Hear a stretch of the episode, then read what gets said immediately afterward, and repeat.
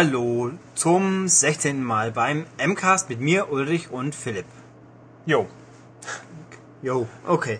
Dann legen wir gleich ohne größere sonstige Jos oder sonst was äh, los mit den News, die wir so völlig sinnlos wie immer gesammelt haben, aber schön. Also, zur E3 die uns ja doch noch länger beschäftigen wird, gab es Interview von John Riccitello, Riccitello, wahrscheinlich Riccitello, also Oberboss von EA letzten Endes, mit Kotaku, der gesagt hat, hey, unser nächstes Need for Speed nach den nächsten zwei Need for Speeds, das bastelt Criterion, also die Burnout Paradise Leute rund um Alex Ward.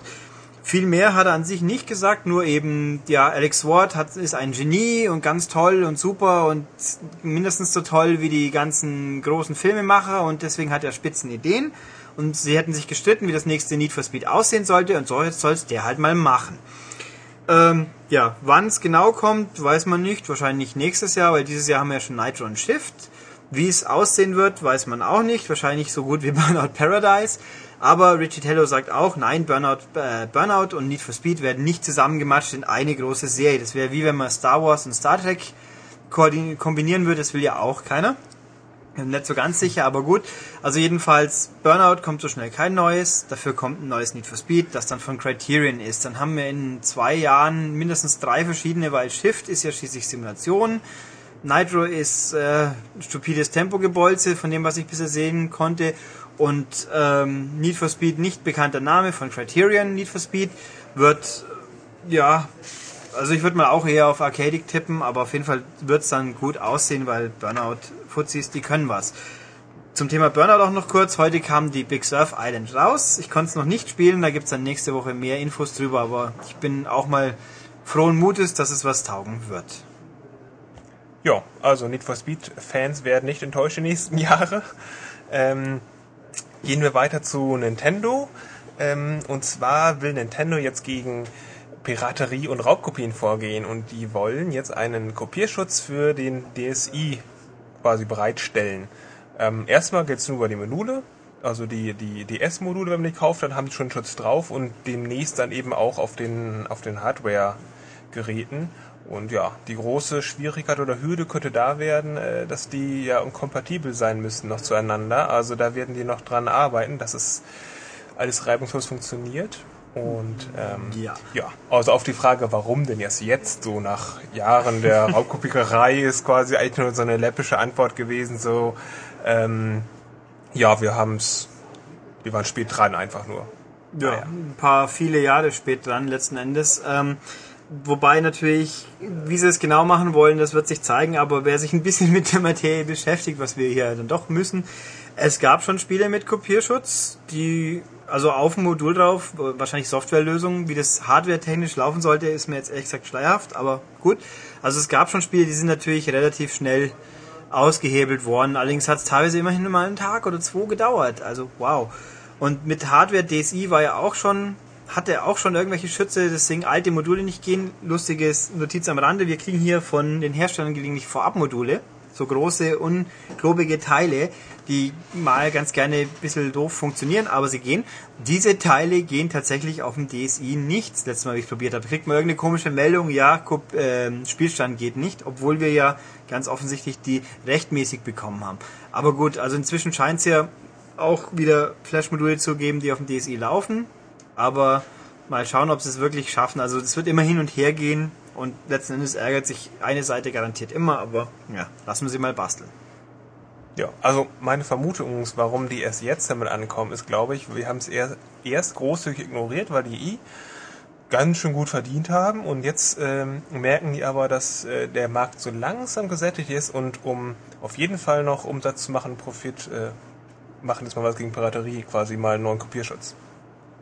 Jo. Ja? Jo. Ja gut. Weiter. okay, machen wir weiter. Ähm, kommen wir weiter, großer Sprung. Äh, Tekken 6 kommt im Herbst für die äh, für PS3. Und 360? Und 360 jetzt, genau. Ähm, und da wurde für E3 ein toller Modus angekündigt. Eine Kampagne gibt es. Also ähnlich wie, äh, also wie es seit Tekken 3 so ist, ein, eine Art äh, Tekken Force Modus. Nur jetzt noch ein bisschen ähm, erweitert. Das heißt, das ist nicht mehr ganz so schlauchig. Äh, es die Perspektive hat sich etwas geändert, man sieht es weiter von oben und hat einfach mehr, mehr Elemente aus so einem typischen Street Brawler. Also man kann jetzt äh, Gegenstände in die Hand nehmen und drauf loskloppen.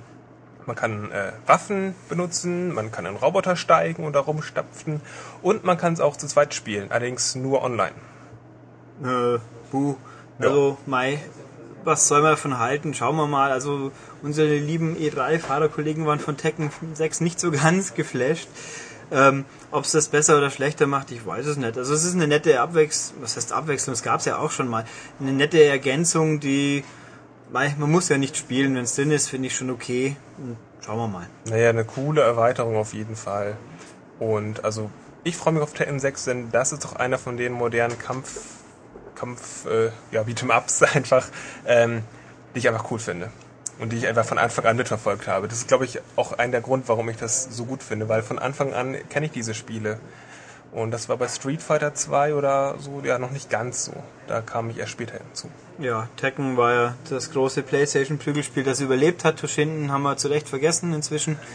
Und ja, also ich weiß nicht. Irgendwo mir kommen ich finde ja die Figuren auch ganz lustig, aber ein bisschen bescheuert ist es halt schon, wenn dann ein Panda und eine Echse gegeneinander kämpfen. Und nicht so ganz mein Bier, aber äh, spannend werde ich auch noch finden, ob sie die ganzen Frauen von Tekken 6 irgendwann mal Soul kaliburifizieren und dann alle vorne überfallen, weil sie Melonen aufgeschnallt Nein, kriegen. ich hoffe nicht.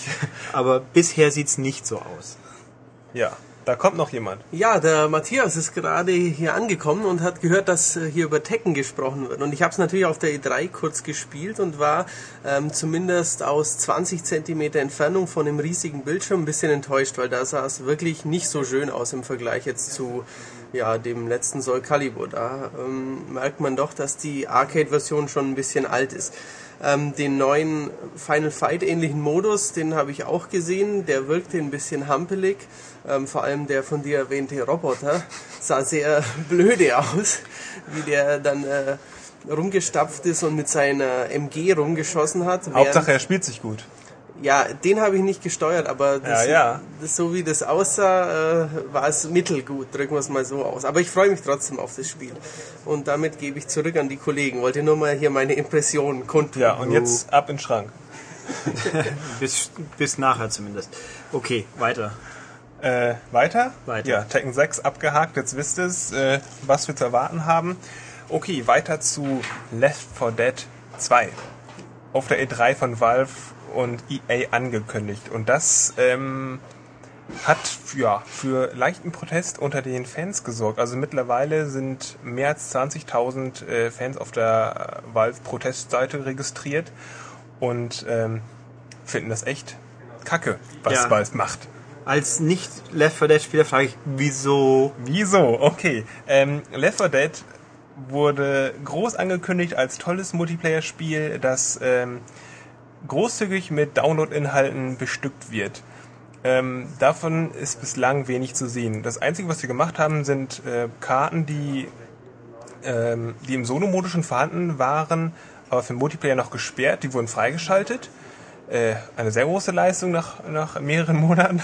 Und äh, sonst einfach insgesamt nicht viel, obwohl die das großmundig äh, zugesagt haben. Jetzt ist ein neuer, neuer Download-Content in Arbeit und äh, angekündigt, äh, mit ein bisschen mehr Inhalt, aber vermutlich auch nur, weil die Fans Druck gemacht haben, was das denn soll. Und die ganze Problematik, Problematik ist einfach, dass ähm, Valve ähm, am 17. November Left 4 Dead 2 veröffentlichen will. Das sind genau 364 Tage nach dem, nach dem äh, Erstling quasi. Und ähm, also weniger als ein Jahr. Und der neue Teil, der bietet einfach, was bietet der? Es bietet mehr Waffen, andere Charaktere, ähm, Neues Setting, ein, oder? ja, einen neuen, einen neuen Boss und das Setting ist quasi also Tageslicht und eben neue Karten. Also im Grunde alles, was man eigentlich mit einem, ja, Download-Pack auch hätte bereitstellen können. Auch kostenpflichtig ruhig. Aber jetzt Left 4 Dead 2 als Vollpreistitel, das heißt 60 bis 70 Euro, wo jeder sich fragt so, hm, ist das jetzt gerechtfertigt oder nicht? Die Fans sind sauer, weil sie bislang von Left 4 Dead 1 einfach zu wenig Unterstützung erfahren haben und sehen das irgendwie nicht ein. Vor allem, wenn man den Hintergrund berücksichtigt, dass Valve eigentlich dafür bekannt ist, sich Zeit zu lassen für ihre Spiele und für, für neue Updates. Also Half-Life zum Beispiel gibt es zwei Episoden und der erste Tag kam 98 raus und insgesamt lassen sie einfach viel Zeit. Und bei Left 4 Dead auf einmal nicht mehr. Und warum? Wenn man sich das mal anguckt, dann bietet das auf den ersten Blick eigentlich ganz schön wenig Inhalt dafür, dass sie so viel Geld verlangen wollen. Also typische typische EA-Update-Politik, wenn man jetzt mal ein bisschen äh, ja, böse wo, sein will. Wobei, äh, da wenn, mal wenn Microsoft mit den Geldscheinen wedelt, dann ist wahrscheinlich auch was mit drin, weil das Spiel ist wieder 360 exklusiv und ich würde mal behaupten, es liegt schon eher daran, dass das irgendjemand exklusiv halten wollte, weil was würde sonst dagegen sprechen, das auf einer anderen Plattform auch noch rauszubringen und doppelt abzukassieren? Ja, aber für einen PC kommt es ja auch raus. Ja, aber Von PC ist ja keine Konsole.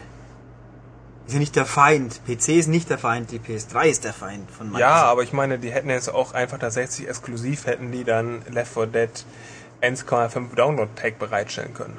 Das hat ja nichts dran geändert. Also ich meine, bei, bei GTA ja. 4 macht Microsoft ja nicht anders. Die kaufen sich auch die, ja, die ja, Add-ons quasi exklusiv. Schon, aber irgendwo ist das Spiel ja auf DVD dann doch noch was anderes wie jetzt Add-on irgendwie. Aber ja, eben, das ist ja, das ist ja das große Problem, worum es alles dreht. Ähm, natürlich ist auf Disc besser, ja, ja, aber muss man deswegen 60 Euro verlangen? Hm. Nö, also ich glaube, sagen wir es mal so, also angeblich, irgendwo habe ich noch gelesen, weil er sagt, nein, nein, alles Missverständnis, wir werden natürlich Teil 1 weiter unterstützen, aber das glaubt dann auch jeder natürlich, weil klar, zwei Spiele und das alte unterstützen wir mit, ja, ja, schon gut. Eben nicht, eben gerade, weil auch die PC-Spieler ja die ganzen, also da gibt es die ganzen Modding-Communities natürlich, wenn zwei Spiele erscheinen, wird in der Regel eigentlich das, das neuere Spiel unterstützt, von daher wird das die ganzen Left 4 Dead 1 Fans quasi zum zweiten dahin ziehen. Ja, aber das Gute an der Geschichte ist, ich glaube, bei uns in Deutschland braucht es dann eh nicht interessiert, weil wer den Trailer gesehen hat, ich habe ihn auch gesehen auf dem, äh, in der Microsoft PK, ich habe erst gedacht, da läuft das Dead Rising 2.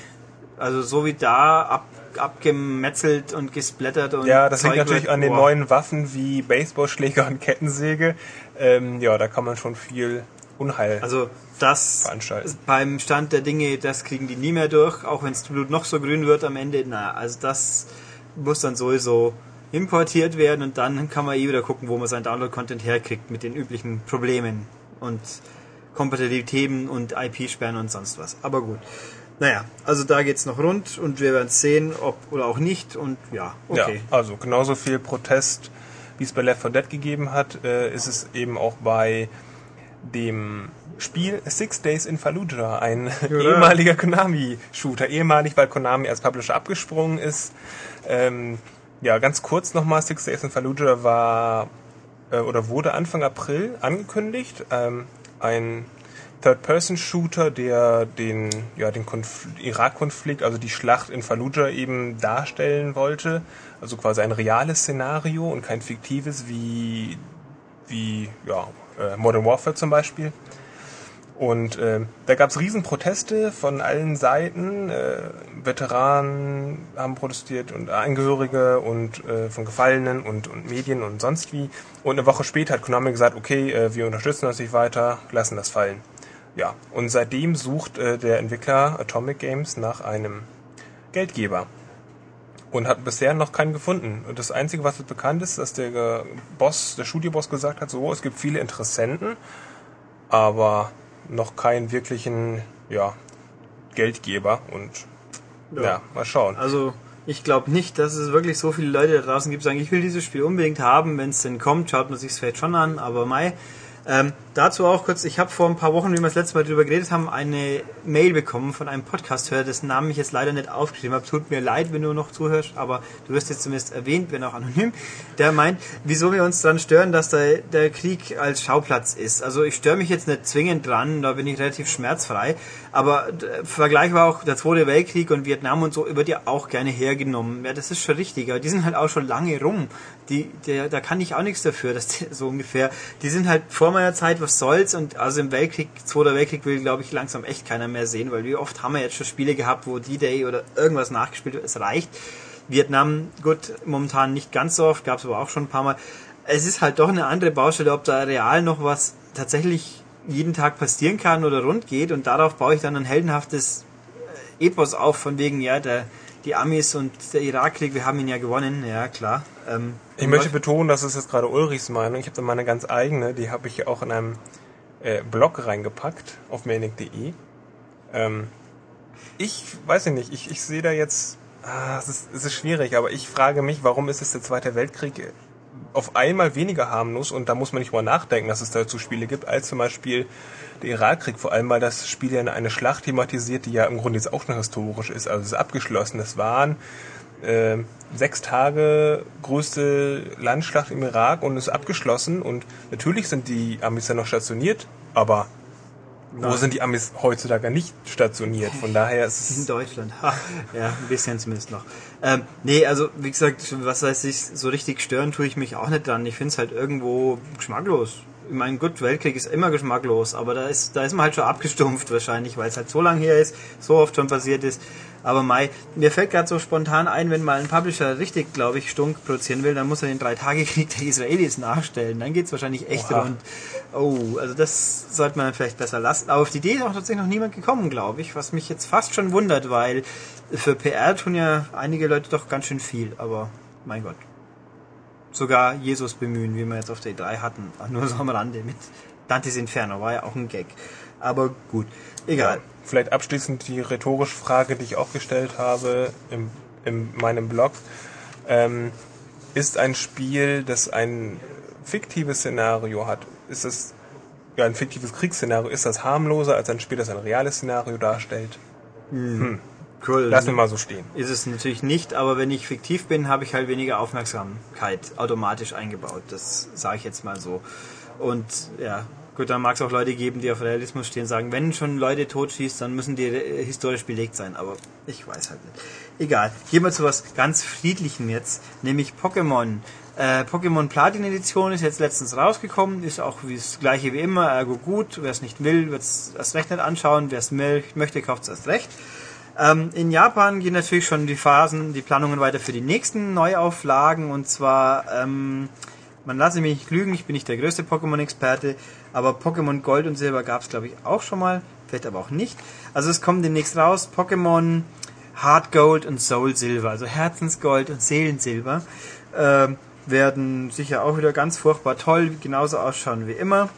Aber was witzig dann ist, da kommt ein Pedometer dazu diesmal. Man hat dann einen kleinen Pedometer, der sieht aus wie ein Pokéball, also so rot-weiß, mit einem LC-Display drauf, wo halt ein Pokémon zu sehen ist. Den steckt man sich in die Hosentasche und dann rennt man rum und dann sammelt man so quasi Watt ähm, mit dem und das Pokémon, das man damit mitschleppt, das kriegt Erfahrung dazu und das Watt erleichtert es einem dann irgendwie weitere Pokémon zu fangen.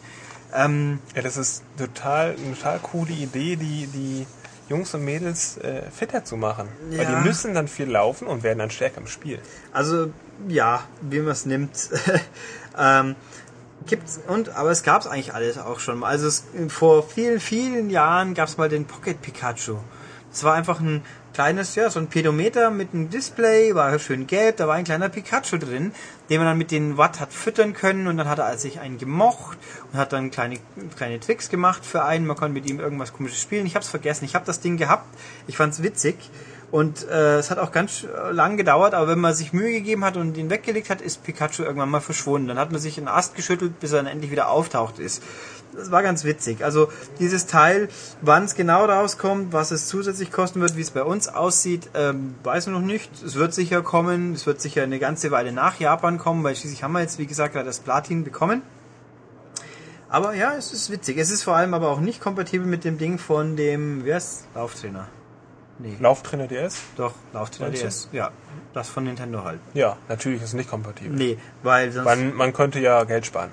Ja, oder man könnte auch nur nicht drei auf einmal in die Tasche stecken wollen. Aber gut, also das fand ich ganz witzig. Das wird sicher ganz nett. Und Also, ja. um das richtig zu verstehen, es kommen zwei neue Pokémon-Episoden, die jeweils so ein Pedometer Mutmaßlich, mit ja. drin haben. Ja. Okay. Also es wird nicht einzeln verkauft scheinbar, sondern der Poké Walker, wie es übrigens heißt, sehr nett, ähm, sondern wird da dabei sein und wer halt wieder alle Monster will, der muss halt entweder rumtraden mit seinen Kumpels ohne Ende oder er kauft gleich beide und steckt halt dann links und rechts einen rein. So ein Gold und ein Silber pro Tasche. Schön. Okay. Verabschieden wir uns schnell vom zuckersüßen Pokémon und gehen hin zum brutalen Metal. Ja, Brittle Legend. Nämlich, das ist ja ein Spiel, wo sich viele Leute drauf freuen. Unsere Metaler hier auch, ich auch, obwohl mir Metal relativ wurscht ist, aber das Spiel wird sicher. Ich finde es übrigens lustig, dass es ein Metal-Spiel ist mit einer äh, WoW-Grafik. ja. Ich finde, das ist sehr nah Der an. WoW dran. Also, mein Tim Schäfer. Ich bin persönlich der Meinung, Psychonauts war überschätzt von einigen Medien, sage ich jetzt mal. Es war ein sehr lustiges Spiel. Die Präsentation war super, aber das Spiel drunter war relativ normal. Aber, also es war gut, aber nicht brillant. Aber jetzt wird's hoffentlich spielerisch äh, besser noch und aber die Präsentation ist auf jeden Fall noch cooler, weil eben Jack Black und Ozzy Osbourne und Lita Ford und Lemmy ist dabei, bis auf die letzte Warze korrekt modelliert, wie sie so schön gesagt haben. Ähm, aber das Spiel hat ja eine, beschäft- äh, eine, eine bewegte Vorgeschichte, nämlich es war ja eigentlich mal ursprünglich Vivendi. Genau, und jetzt kommen wir nicht zum Kern der News. Genau. Ähm, nämlich Vivendi und Activision bei der Vereinigung zu Activision Blizzard haben ja Spiele abgeschmissen, links und rechts, und da war halt auch Brutal Legend dabei. Brutal Legend ist, wie wir alle wissen, jetzt bei EA gelandet, die einen riesen Tarat und machen und jetzt fällt Activision, also ist schon vor längerem eingefallen, aber jetzt haben sie es wahr gemacht, es ist ihnen eingefallen, hey, eigentlich wollen wir auch ein Stück vom Kuchen und wir haben doch schließlich dafür bezahlt und jetzt, äh, ja, wir haben auch noch irgendwelche Rechte dran. Also sprich, wir verklagen euch oder reichen äh, Klage ein und sagen, wir wollen beteiligt sein, sonst nichts verkaufen.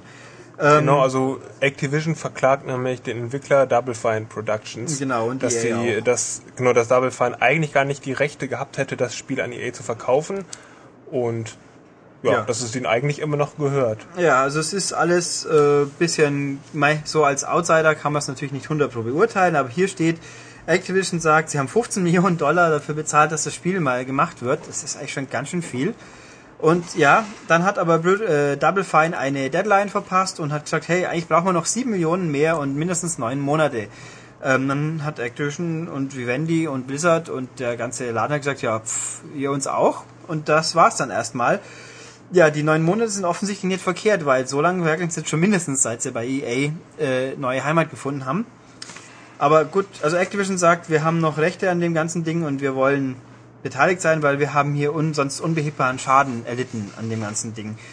Ähm, EA, von EA sagt irgendjemand, das ist äh, ziemlich peinlich und doof, das ist wie ein Ehemann, der seine Familie verlässt und dann seine Frau verklagt, weil sie einen besser aussehenden Typen trifft. Also EA ist der besser aussehende Typ quasi und äh, Activision der untreue Ehemann, aber schön. Und Tim Schäfer sagt so, mei, wenn es wenn es Activision gemocht hätte, dann hätten sie halt einen Ring draufstecken sollen. Und weil das ein schönes Zitat von einem Beyoncé-Lied ist, meinte, oh shit, jetzt verklagt die mich sicher auch noch. Also er nimmt es locker. Was effektiv rauskommt, weiß auch keiner so genau, aber also letzten Endes gehen wir mal alle, gehen wir davon aus, sie werden sich einigen, weil wer die letzten Monate mal so filmtechnisch ein bisschen aufgepasst hat, bei Watchmen gab es das gleiche Theater, äh, Firma A, habe ich vergessen, hat die Rechte irgendwie noch gehabt, Firma B wollte es jetzt auch rausbringen und sie haben sich dann doch geeinigt. Also mal gucken. Es soll im Oktober rauskommen, also in äh, vier Monaten ungefähr. Ähm, Genau, weil das jetzt dazwischen gekommen ist, könnte es vielleicht leider passieren, dass das Spiel verschoben wird. Aber momentan äh, gehen wir noch davon aus, dass es im Oktober kommt. Ja, also ich kann mir nicht vorstellen, dass das so ein großer Krach wird, dass sich da nicht. Ja gut, weiß man nie. Das sind schon harte, hartnäckige Burschen am Werk, aber wenn es gar nicht rauskommt, hätte ja keiner was davon. Also das rauskommen wird sicher, bloß ob es sich ein bisschen verschiebt, müssen wir halt mal schauen. Gut, damit haben wir unseren kurzen und kompakten Newsblock beendet und springen zu den Tests und schleifen uns jetzt als allererstes Gäste dazu. Das müssen wir jetzt kurz machen, deswegen gibt es eine Mini-Pause von circa einer Sekunde. So, wie angekündigt, jetzt Spiele. Fangen wir an mit einem Spiel, das es nicht gibt, zumindest nicht in Deutschland, mal wieder, nämlich Prototype. Und das spielt unser Experte für Spiele, die ich nicht böse nennen darf, nämlich Michael. Das ist absolut richtig, Ulrich. Du hast das Wort böse doch wieder untergebracht. Ich habe gesagt, nicht böse gesagt oder sonst sowas. Um nicht böse zu sagen, muss man auch das Wort böse sagen. Aber Weil- das führt uns schon wieder viel Ja. zu weit weg. Michael meint nämlich, wenn ich böse sage, meine ich eigentlich indiziert, aber das stimmt ja gar nicht, weil dann wäre das Spiel ist ja noch nicht böse. Genau, das erscheint einfach nur nicht in Deutschland. Das erscheint natürlich deswegen nicht in Deutschland, weil es äh, Nein, lass mich, lass mich, und Ja. ich unterbreche, ich lass mich kurz die Frage stellen, warum erscheint das denn nicht in Deutschland, Michael? ähm, weil ähm, Hakenkreuze drin vorkommen. Nein, das ist überhaupt nicht richtig, ähm, weil die USK das Spiel offensichtlich als zu brutal eingestuft hat, ähm, was ich sehr gut verstehen kann. Also du würdest sagen, Prototype ist ein bisschen brutal. Ich würde sagen, Prototype ist äh, sehr brutal. Was war denn das letzte brutale Spiel, das ähnlich brutal war? Ähm, also Manhunt ist, nein, nicht Manhunt, hops, ich verwechsel es immer wieder. Mad World ist äh, noch brutaler. Aber satirisch, Herr. Ja, satirischer. Da- Das ist Prototype eigentlich gar nicht. Ähm, Genau, was, was ist Prototype für ein Spiel? Was kann ich da machen? Wer bin ich? Du kannst Bodysurfen. Das Äh, Ich kann, ja ich kann Bodysurfen. Gib genau. doch mal einen ganz kurzen Abriss. Ein, ein kurzer Abriss für alle, die nicht in der Final Fantasy Ausgabe der M-Games das Preview gelesen haben, fasse ich es nochmal zusammen. So, die Spielfigur heißt Alex Mercer, trägt Kapuze und eine äh, ranzige Lederjacke, wacht auf wie eine Milliarde, äh, gefühlte Milliarde anderer Videospielfiguren, hat sie kein Gedächtnis, weiß also nicht, was los ist. Ähm, Er wacht übrigens in einer Leichenhalle auf. Er wacht das in ist einer der große Unterschied. Meist wachen die im Bett auf. Ja, der er wacht, nicht. genau, der wacht in einer Leichenhalle auf, weil er eigentlich tot ist. Tatsächlich ist er es nicht. Ähm, so ganz genau weiß ich jetzt nach äh, wenigen Spielstunden noch nicht, was Sache ist. Aber naja, das Spiel heißt Prototype. Äh, es geht im Spiel um eine Virus-Infektion, die sich in Manhattan ausbreitet und Soldaten versuchen, das einzudämmen. Ähm, naja, da kann man sich ja zusammenreimen, welche Rolle Alex Mercer spielen wird. Wie gesagt, das Spiel heißt Prototype. Hm. Ähm, Okay, und das Spiel ist ja so ein Open World genau. Third-Person-Gerenne. Mhm. Und äh, okay, dann laufe ich da also durch die Straßen von Manhattan und äh, darf machen, was ich will, oder? Ähm, Du kannst nicht Fahrrad fahren, du kannst dir kein Eis kaufen. Okay, darf ich, ähm, äh, darf ich denn meinen Tentakelarm in äh, Magengruben äh, das darfst du so, reinschießen das darfst und du die so, äh, Leute dann Ja, ja. zerfleischen? Das darfst du, sobald du das entsprechende Upgrade dir gekauft hast. Das heißt, Alex Mercer hat übernatürliche Fähigkeiten. Aha, darauf, Oh. darauf möchtest du hinaus. Ja, Alex Mercer hat übernatürliche Fähigkeiten. Ähm, Activision hat das Ganze angepriesen als den stärksten äh, Superhelden oder Actionhelden, den es jemals gegeben hat. Ähm, das kann durchaus sein, ich habe noch nicht alle Fähigkeiten gesehen, aber im Prinzip ist es tatsächlich so, man läuft da durch diese offene Welt, durch die Straßen ähm, und geht zu, wie, wie es in Open-World-Spielen üblich ist, zu missionsrelevanten Punkten. Da kriege ich dann einen Auftrag, die Story wird ein bisschen vorangetrieben, äh, in erster Linie durch die Schwester von Alex, Dana heißt die, die ihm ein paar Hintergründe verklickert und er ist auf Rache aus. Er will rausfinden, was mit ihm los ist und ähm, meuchelt dabei alles nieder, was ihm äh, vor die Finger kommt. Und das in jedem schönsten, blutigen Detail. Mm, Ja, so detailreich ist das Ganze gar nicht, weil Also- die Grafik nicht so außerordentlich toll ist. Aber ich finde, äh, verpasst den Leuten sehr kräftige Abreibungen. Ähm, ja, Sozusagen. Ähm, also um mal ein um bisschen genau zu sein. sogar. Genau, um ein bisschen ins Detail zu gehen, um, um, um, um diesen eleganten Wortwitz mit der Abreibung äh, nochmal aufzugreifen. Ähm, eine der vielen Fähigkeiten ähm, macht folgendes. Man kann Gegner packen, mit sich herumschleppen, herumwerfen. Äh, sehr schön ähm, ist es übrigens nicht nur Autos auf Hubschrauber zu werfen, sondern auch Passanten. Ähm, kann man alles kunterbunt variieren. Aber worauf du hinaus wolltest, man kann auch so eine Art äh, ja, menschliches Skateboard aus den Passanten machen.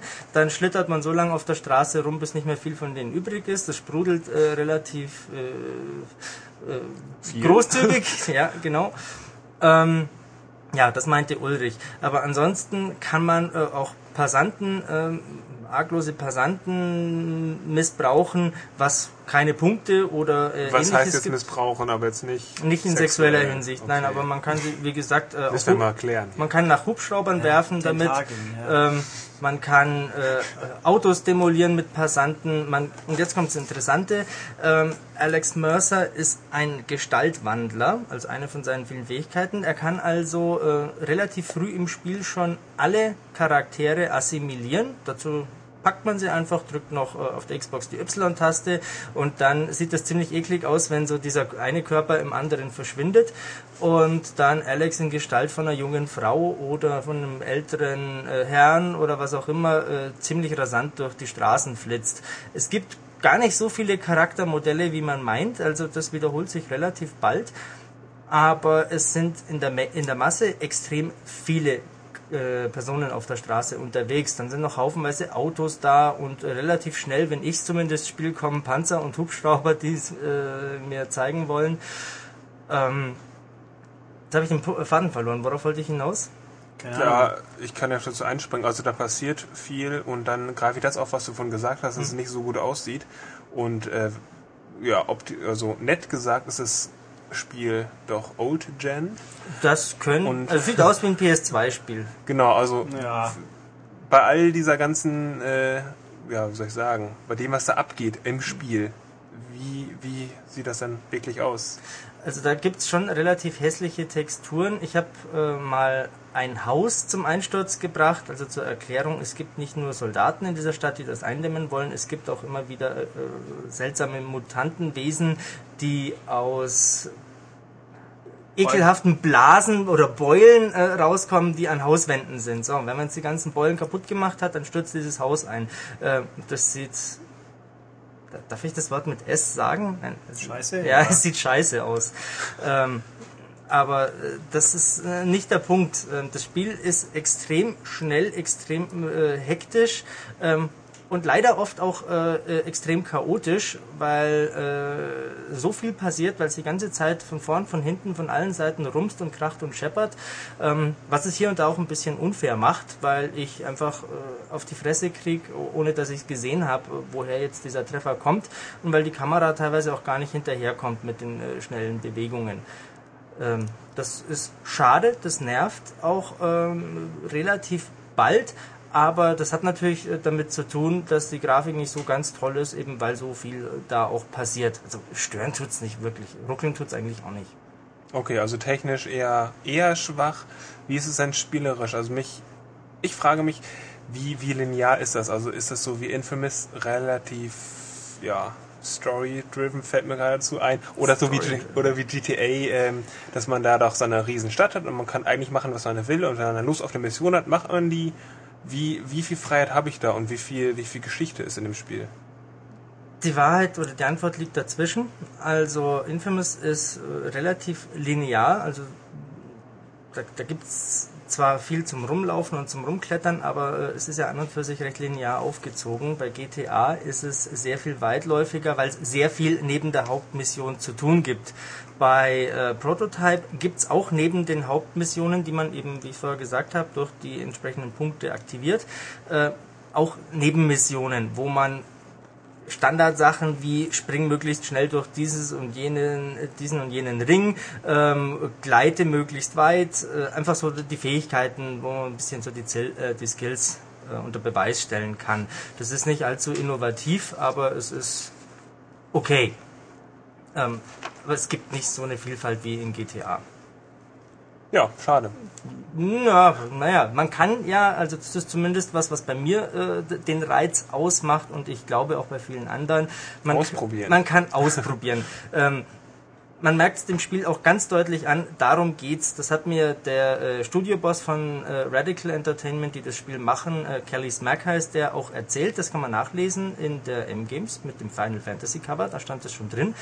Ähm, der Punkt ist, man soll einfach äh, immer wieder mal den Controller zur Hand nehmen äh, können und dann einfach rumprobieren und Spaß haben. Ob das jetzt äh, besagtes äh, mit Passanten auf äh, Hubschrauber werfen ist oder ob ich vom Hausdach Ja, warum nicht, fällt mir dazu noch ein. ja, eben. Ob ich jetzt vom Hausdach einen Elbow Drop äh, auf den Panzer mache oder äh, so einen Panzer tatsächlich kapere und dann durch die Straßen fahre und dabei, gestern hatte ich einen Rekord, äh, ich glaube, ich habe äh, in einer kurzen Mission, wo ich Alarm ausgelöst habe, 600 Passanten umgebracht und äh, nur Willentlich oder aus Versehen? äh, ähm, Aha, Ulrich ähm, darf ich ähm, freisprechen. äh, absichtlich. Ich wollte natürlich sehen, was da so passiert und was da geht. Ähm, es geht gar nicht so viel, wie man meint. Man kann also die Umgebung nicht wirklich kaputt machen. Also es ist ein bisschen albern, wenn ich äh, der super duper äh, Monster-Typ bin und ich nicht mit einem Auto eine Fensterscheibe einwerfen kann. Ähm, Das ist ein bisschen albern, aber das ist wahrscheinlich äh, technisch bedingt. Ja, es ist Panzerglas, ja, aber ich habe auch mit dem äh, Panzer äh, schon versucht, die Scheibe kaputt zu fahren. Selbst wenn es Panzerglas wäre, dann müsste es ja Hier gehen. mit dem Panzer draufklopfen. Ja, genau. Ähm, ja, also äh, ich wiederhole mich zwar, aber das ist sicherlich so der zentrale Spaßfaktor in diesem Spiel. Rumprobieren, was geht, äh, weil es auch haufenweise Nervfaktoren gibt äh, im Detail. Das fängt da an, wo ich mit dem Panzer äh, mit der rechten Schultertaste schieße, wenn ich mich jetzt nicht äh, ganz täusche. Und mit der linken Schultertaste auf jeden Fall kann ich äh, Ziele aufschalten. Und wie ich es vom Ego-Shooter gewöhnt bin, ich drücke die linke Schultertaste, weil ich einfach näher ranzoomen will. Es gibt ja auch bei 1000 Panzerfahrten. Und was passiert? Ähm, ich schalte auf einen Gegner auf, der natürlich nicht der vor mir ist, sondern irgendwo so schräg hinter mir, was sofort meinen Geschützturm nach hinten zieht und ich keine Chance mehr habe, den Gegner vor mir zu treffen, der mich dann natürlich äh, erstmal platt macht. Ähm, es gibt äh, sogenannte Hunter, das sind so komische Mutanten, die aus besagten Blasenbeulen rauskommen. Ähm, wenn die einmal eine äh, Combo starten, dann ist mein Energiebalken so gut wie leer. Das ist äh, ätzend, weil es äh, mal eine Mission gab, da bin ich in einer kleinen Lagerhalle, muss auch noch äh, sechs Container kaputt machen und dann kommen da nonstop immer zeitgleich fünf, sechs von diesen Typen. Ähm, ich hätte gestern beinahe äh, den Controller mal äh, durch den Raum geworfen, weil es mich so genervt hat, äh, weil es einfach unfair ist. Okay, ähm, wegen Steuerung. Also das eine wäre ein Steuerungsproblem, aber ist es nicht so, dass man die Steuerung irgendwie anpassen kann? Also ich habe Kannst gesehen, invertieren. ja, ich habe, achso, ich ja gesehen, wie du in Optionsmenü bei der Steuerung da so rumgewurschtelt Normal oder hast. Ja, man kann die Normal- und die Mädchen-Einstellung wählen, sprich äh, umschauen, rauf, runter, invertieren. Das ist normal. Das ist normal, also wäre das nicht gegangen, dann Wäre schon Mädchen. Nein, dann hätte ich das Spiel deutlich äh, auslachen müssen. Und ich spiele natürlich so, dass ich nach oben drücke und auch nach oben schaue. Alles andere, ja, ist mir egal. Alles andere ist ja Unsinn. Wieso soll ich nach unten äh, drücken, wenn ich nach oben schauen will? Weil ich Männer ja, so spielen. Ich bin ja kein Flugzeug. Ja, aber Männer spielen so. Ah, Okay, du musst wissen. Ja, frag einer. Janina, die spielt auch so wie du. Achso, Hallo, ich dachte, Janina. Janina spielt wie Männer. Nein, Janina spielt wie ein Mädchen, sie ist ja auch eins. Okay. Das ähm, schlägt sie mich, wenn sie das nächste Mal hört, aber egal. Ja, ich glaube nicht, dass das unsere Zuhörer weiter interessiert, äh, ob du jetzt ein Mädchen oder Junge bist.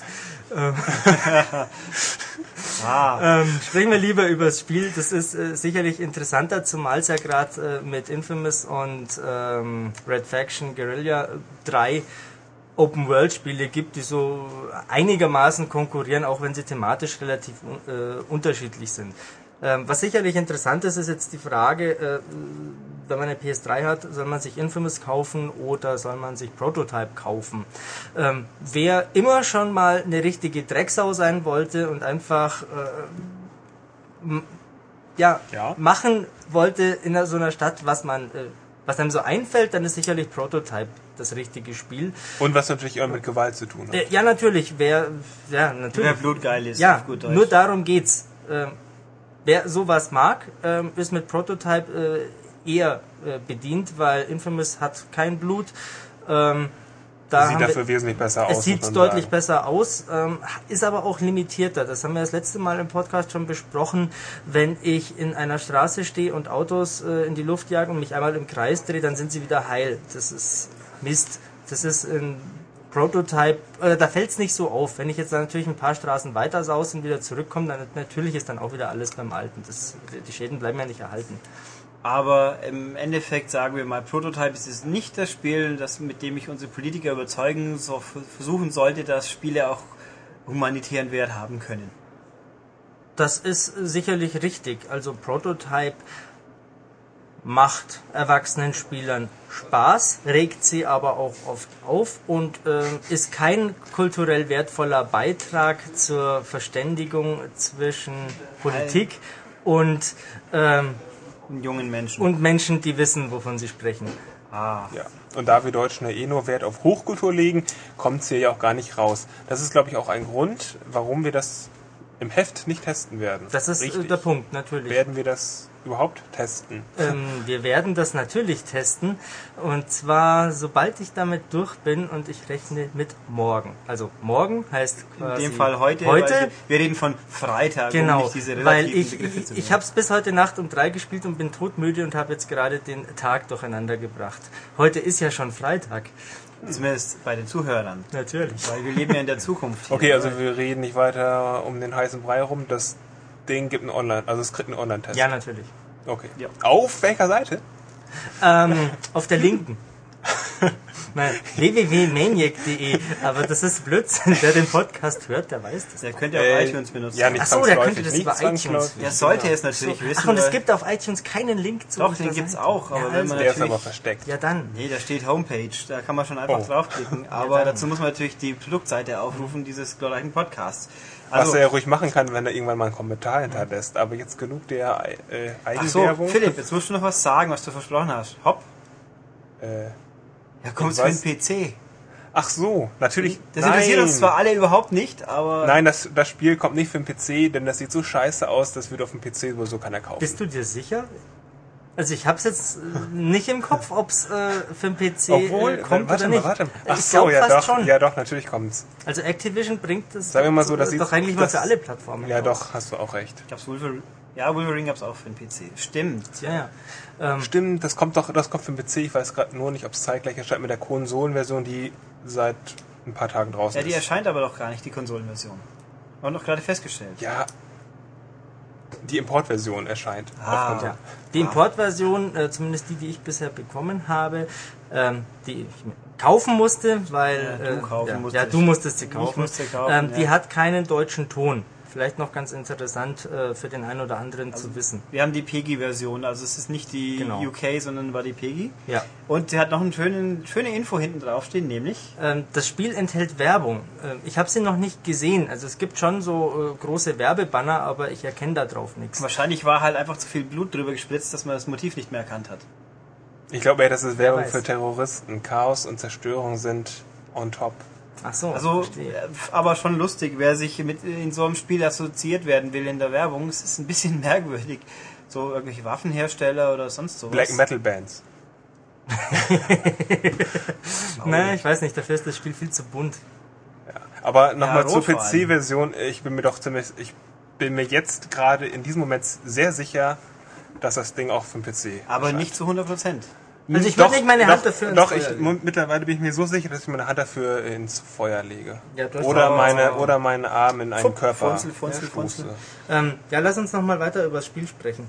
Ich dachte, Weil- wir sind durch. Sind wir durch? Habe ich äh, Gibt es noch irgendwas Gutes zu erwähnen? Ähm, äh, es Was? gibt was Wichtiges zu erwähnen. Ich habe es vorher, glaube ich, kurz anklingen lassen. Äh, das Spiel ist ziemlich schnell und dadurch auch äh, relativ hektisch. Ähm, das heißt, äh, super Beispiel, genau. Wer Spider-Man Web of Shadows kennt, das ist das letzte Spider-Man-Spiel, kann sich ziemlich gut vorstellen, was Prototype ist, wie sich das so spielt. Man muss sich nur noch das ganze Blut und die abgetrennten Körperteile dazu denken. Ähm, aber im Wesentlichen spielt sich das recht ähnlich, nur schneller. Ähm, Gut gelöst finde ich die Parcours-Einlagen. Das heißt, ich halte die rechte Schultertaste gedrückt und lenk einfach nur noch ähnlich wie in Assassin's Creed. Und dann saust Alex Mercer äh, wie von der Tarantel gestochen, senkrecht die Wand hoch und über Kanten und um Ecken herum und so weiter. Und ähm, auch wenn ich jetzt durch die Straßen renne, ähm, halte ich einfach die Taste gedrückt, dann hüpft er schon automatisch äh, aufs nächste Auto, das da vor ihm steht. Ähm, das geht alles relativ flott und unkompliziert. Aber wie gesagt, kompliziert machen es andere kleine Macken, weil dem Spiel fehlt leider, leider, leider irgendwie der letzte Feinschliff. Nachdem sie auch nur jahrelang schon dran rumpopeln. Ich habe das Ding vor zweieinhalb Jahren, glaube ich, eineinhalb Jahre, zweieinhalb Jahre auf der äh, Games Convention das erste Mal gesehen. Und da sah es, glaube ich, nicht so viel anders aus wie jetzt, aber na gut. Ja, also ich werde es heute natürlich noch äh, fertig spielen und bin gespannt, was da noch kommt. Ähm, was mir persönlich noch gefällt, ist das doch recht umfangreiche Move-Repertoire, das man so äh, sukzessive aufleveln kann. Da kommen recht spaßige Sachen, wie man kennt es ja aus Trailern, wenn da die Stacheln aus dem Boden wachsen. Ähm, oder äh, ein Schutzschild gibt es natürlich auch, um mich gegen Angriffe zu wehren. Oder äh, Wählt man den Passanten? was? Benimmt man Passanten? Ein menschliches Schutzschild? Das geht nicht. Oh, Aber was geht Oh. ist, äh, du kannst dir ein Auto nehmen. das geht ja sogar, das geht ja sogar in Wanted. Ja, ja, aber pass auf, das ist auch ziemlich cool. ähm, Und äh, das habe ich auch den Entwicklern von äh, Darksiders gesagt, dass ich mir sowas äh, Darksiders wünsche. Ähm, Ich kann so ein Auto nehmen und dann einfach durch die Straßen rennen und weil da immer relativ viele Passanten unterwegs sind, äh, schleudert es die dann wie Kegel äh, durch die Gegend. Also man kann sich schon den Weg freibahnen damit. Ja, Okay. wunderbar. Also ihr habt verstanden, warum man dieses Spiel spielen möchte. Sicherlich nicht, weil es Um es zu kegeln. weil es nee, weil's das äh, beste, äh, ausgefeilteste Produkt der Welt ist, ähm, sondern weil es einfach eine riesen Gaudi ist für erwachsene Spieler. Ähm, da äh, Schabernack sich Ja, auszudenken. formal ausgedrückt fällt mir dazu ein, ein bluttriefender Action-Sandkasten. Ein Bluttriefen. So, das ist das- das letzte, das ist äh, das der das letzte Blut aus dem betagten Körper herauskitzelt. Um die äh, beliebteste Phrase der Industrie mal wieder aufzugreifen. Okay. So viel zu Awesome. Prototype. Ja. Genau. Gut, damit haben wir Michael für heute. Genau, du kannst jetzt nämlich Matthias aus dem Schrank holen und dann in selbigen verschwinden. Genau. Und dann packen wir dich nächstes Mal wieder aus. Dann. Okay, was machen wir dann? Ähm, Worüber sprechen wir? Wir wollten so. schon lange mal über so, Ghostbusters sprechen. Richtig. Ah, jetzt hat das Rätsel gelöst. Du Spoiler-Sau. Ich habe ein Rätsel gelöst. Okay, also für die paar Leute, die gefragt haben, das war natürlich Ghostbusters, da werden wir relativ zeitnah drüber reden, wenn es rauskommt, weil ich immer denke, nah ran am Release ist schöner. Im Heft kann man es ja nicht timen besser, aber hier können wir, sprich in ein bis zwei Wochen gibt es das große Wiederhören mit Michael, wahrscheinlich eh schon vorher, mit Ghostbusters. Ich habe äh, anderthalb Informationen, die ich jetzt schon loswerden muss. Ghostbusters erscheint äh, auf der PS3 inklusive Blu-ray-Disc des ersten Films. Und zwar scheinbar nur mit Film. Nur so. Ähm, der Film allein kostet ja über 20 Euro und das äh, Päckchen kostet äh, standardmäßig 60. Also Nee. das doch. Nein. Jawohl, Amazon.de, Ja. 59. Das ist der linie Angebot. Ich glaube, in der Sony-Preis steht es zu 71,95. Ist mir völlig egal, wenn ich es 10 Euro billiger bekommen kann, kaufe ich es da. Ja, das. Aber es Das ist ist der standardgemäße. Preis. Da werden sich die anderen Händler also man kann es offensichtlich, ah, man kann es offensichtlich für 60 kriegen und Ja. da gehen wir in den Mediamarkt und sagen, hey, bei Amazon ist billiger. Viel Glück. Ähm, Ja, dann kaufe ich es halt nicht im Mediamarkt, ist Genau. mir doch egal. Verbrennen Ähm, wir ihn. Die andere Also- halbe Information ähm, betrifft die Xbox-Version. Hast du das schon in den News erzählt? Nein, äh, die News haben wir unterschlagen. Ja, da müssen Wir wir, das jetzt schnell gleich nach. sagen. Hier passt Das es ist nicht eine rein. Ghostbusters Äh, Fantastische. News. Ähm, die US-Version erscheint ja für die Xbox äh, auch jetzt dann am 16. Also glaube ich. vorher sogar ein paar Ähm, Tage. also ein paar Tage vor der äh, PS3-Version. Nächste Woche und, halt, Genau, ja. und der Witz ist, ähm, die ist code-free. Gibt es keine Regionalcode-Abfrage, das heißt, dieses ganze zeitlich exklusive Gedöns von Sony äh, ist Ähm, ein schlechter ja. Witz. Außer man will unbedingt deutsche Sprache wahrscheinlich. Äh, Die wird wahrscheinlich nicht drauf sein. Äh, Und für alle, genau, ganz kurz noch, äh, die den ähm, Pressekollegen äh, falschen Glauben schenken. Es sind natürlich die Originalsynchronsprecher in der deutschen Version, egal was in irgendwelchen anderen Magazinen oder Seiten steht. Ähm, nur darf man nicht vergessen, dass Thomas äh, Wester-Danneberg äh, und Konsorten Arne Elsholz mittlerweile 25 Jahre älter sind als im Film und natürlich klingen die deswegen anders. Aber das sind schon die richtigen Stimmen. Auch Janine Melnitz, äh, die Gehilfin, hat dieselbe Stimme. Ja, das und- kennt man aber auch. Also um noch Code Free kurz nahe zu hüpfen, tatsächlich äh, Destructoid war es, glaube ich, haben wohl von Atari-Vertretern in Amerika die Bestätigung bekommen, das Spiel wäre Code Free. Das mögen wir jetzt gerne glauben, aber ich würde trotzdem ein ganz klein wenig vorsichtig bleiben, weil Atari-Spiele waren bisher nicht Code Free. Also ich kann mir schon vorstellen, dass sie diesmal eine Ausnahme machen, aber automatisch war es noch nicht so. Also vielleicht zur Sicherheit, bevor man jetzt losstürmt und bestellt, noch abwarten, bis die einschlägigen Quellen das auch wirklich bestätigt haben. Aber Quasi wir. ja, oder halt Videogames Plus, wo man ja als Normalbürger nachschaut oder PlayAsia oder sonst wo. Also wir werden es früh genug mitkriegen. Nächste Woche, spätestens Mittwoch, Donnerstag, denke ich, weiß man es garantiert und dann gucken wir mal. Okay, warte mal, sprechen wir nächste Woche über Ghostbusters? Das können wir gerne tun. Schauen wir mal. Also Okay. wir werden uns entscheiden, ihr werdet es ja hören. Aber Ach ja, ich muss mich muss noch entscheiden, derjenige, der das als erstes gewusst hat, dass wir über Ghostbusters sprechen wollten. Ähm, ich muss mir noch entscheiden, welches B-Spiel ich denn äh, als Preis vergebe. Ein B-Spiel heißt das, das ist von der B-Liste? Puh. Sowas gibst du aber nicht raus. Das, das gibst du lieber Stimmt, mir. nee, das ist in unserem besonderen Schrank. Ähm, ja, ich guck mal, ich, ich kram mal in meiner Kiste. Ist das in dem Schrank, aus dem ich jetzt Matthias rausholen werde? Ja, Genau. Da ist alles Verbotene drin. Und alles Schwarze. Matthias ist. Ist ein, so ein New Metal Man. Ja, aber die sind doch nicht schwarz. Aber meist schwarz angezogen. Die machen doch Matthias hat schwarze, lange Haare. Ach so. Nee, die sind doch zum Teil grau. Ja, stimmt. Schau mal genau hin. Au, okay. Gut, wie auch immer. Dann wechseln wir jetzt mal langsam, dass wir doch mal wieder vorankommen. Man kann es probieren zumindest. Und ja, dann Wir sind doch erst bei zweieinhalb Stunden. Ja, da kommen wir noch hin, glaube ich, heute. Aber okay. Gut, dann verabschieden wir Michael. Tschüss, Michael. Ja, tschüss. Bis Und zum ja, nächsten Mal. Bis zum nächsten Thron gleich. Also, Schranktür auf, Typ rein, Typ raus. Das haben wir hier Matthias wieder. Guten Tag, ich war gar nicht im Schrank. Du Ja, lügst. das, das sagt er jetzt, aber das könnt ihr nicht sehen. Egal. Gut, wir haben ihn gleich für zwei Spiele verknackt heute. Und erstes ist Boomblocks Smash Party. Richtig. Ähm, davor möchte ich aber noch den Diss äh, an Michael zurückgeben. Und zwar hat er über meine zart äh, am Schopf aufkeimende graue Haarsträhne gelästert.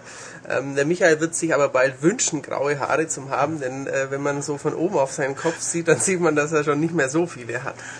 Daher, ähm, ja, Matthias könnte einen Kamm brauchen. ich könnte vielleicht einen Kamm brauchen, aber vielleicht kann ihm der Ulrich dann auch Barthaare abgeben. Das wäre auch noch eine Option. Dann hat Michael bald einen lustigen Bart auf dem Kopf. Aber ähm, wir sprechen über Boomlock Smash Party. Michael kommt hergelaufen, möchte was in die, ins Mikrofon rufen. Ja, aber er traut sich nicht, Er traut sich gegen nicht. Okay, dann lassen wir es jetzt. Tschüss. ähm, ihr wollt sicher was über Spiele erfahren, ab und zu, nicht nur unseren Blödsinn hören.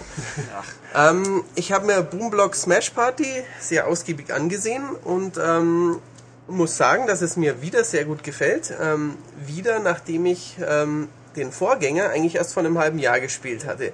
Weil damals ähm, zum Release, das hat äh, der gute Jan, an dieser Stelle einen Gruß nach Japan, ähm, hat das Jan getestet. Ich war irgendwie, glaube gerade im Urlaub, habe das gar nicht so mitbekommen. Ein halbes Jahr später oder dreiviertel Jahr später habe So ich... lange warst du Urlaub?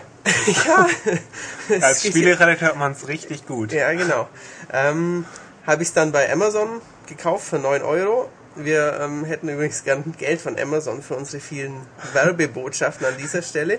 Ähm, und habe es mir hab's ziemlich lang, ges- lang gespielt daheim und war überrascht, wie gut ich das fand. Ähm, und ähm, da dachte ich mir natürlich gleich, den zweiten Teil, den will ich testen, weil ich fand den ersten schon so gut und mir gefällt bestimmt auch der zweite. Und jetzt sehr sag gut. mal, warum das gefallen hat, denn Genau. was ist das Spiel eigentlich? Gedankenkette. Wieso ist es so billig?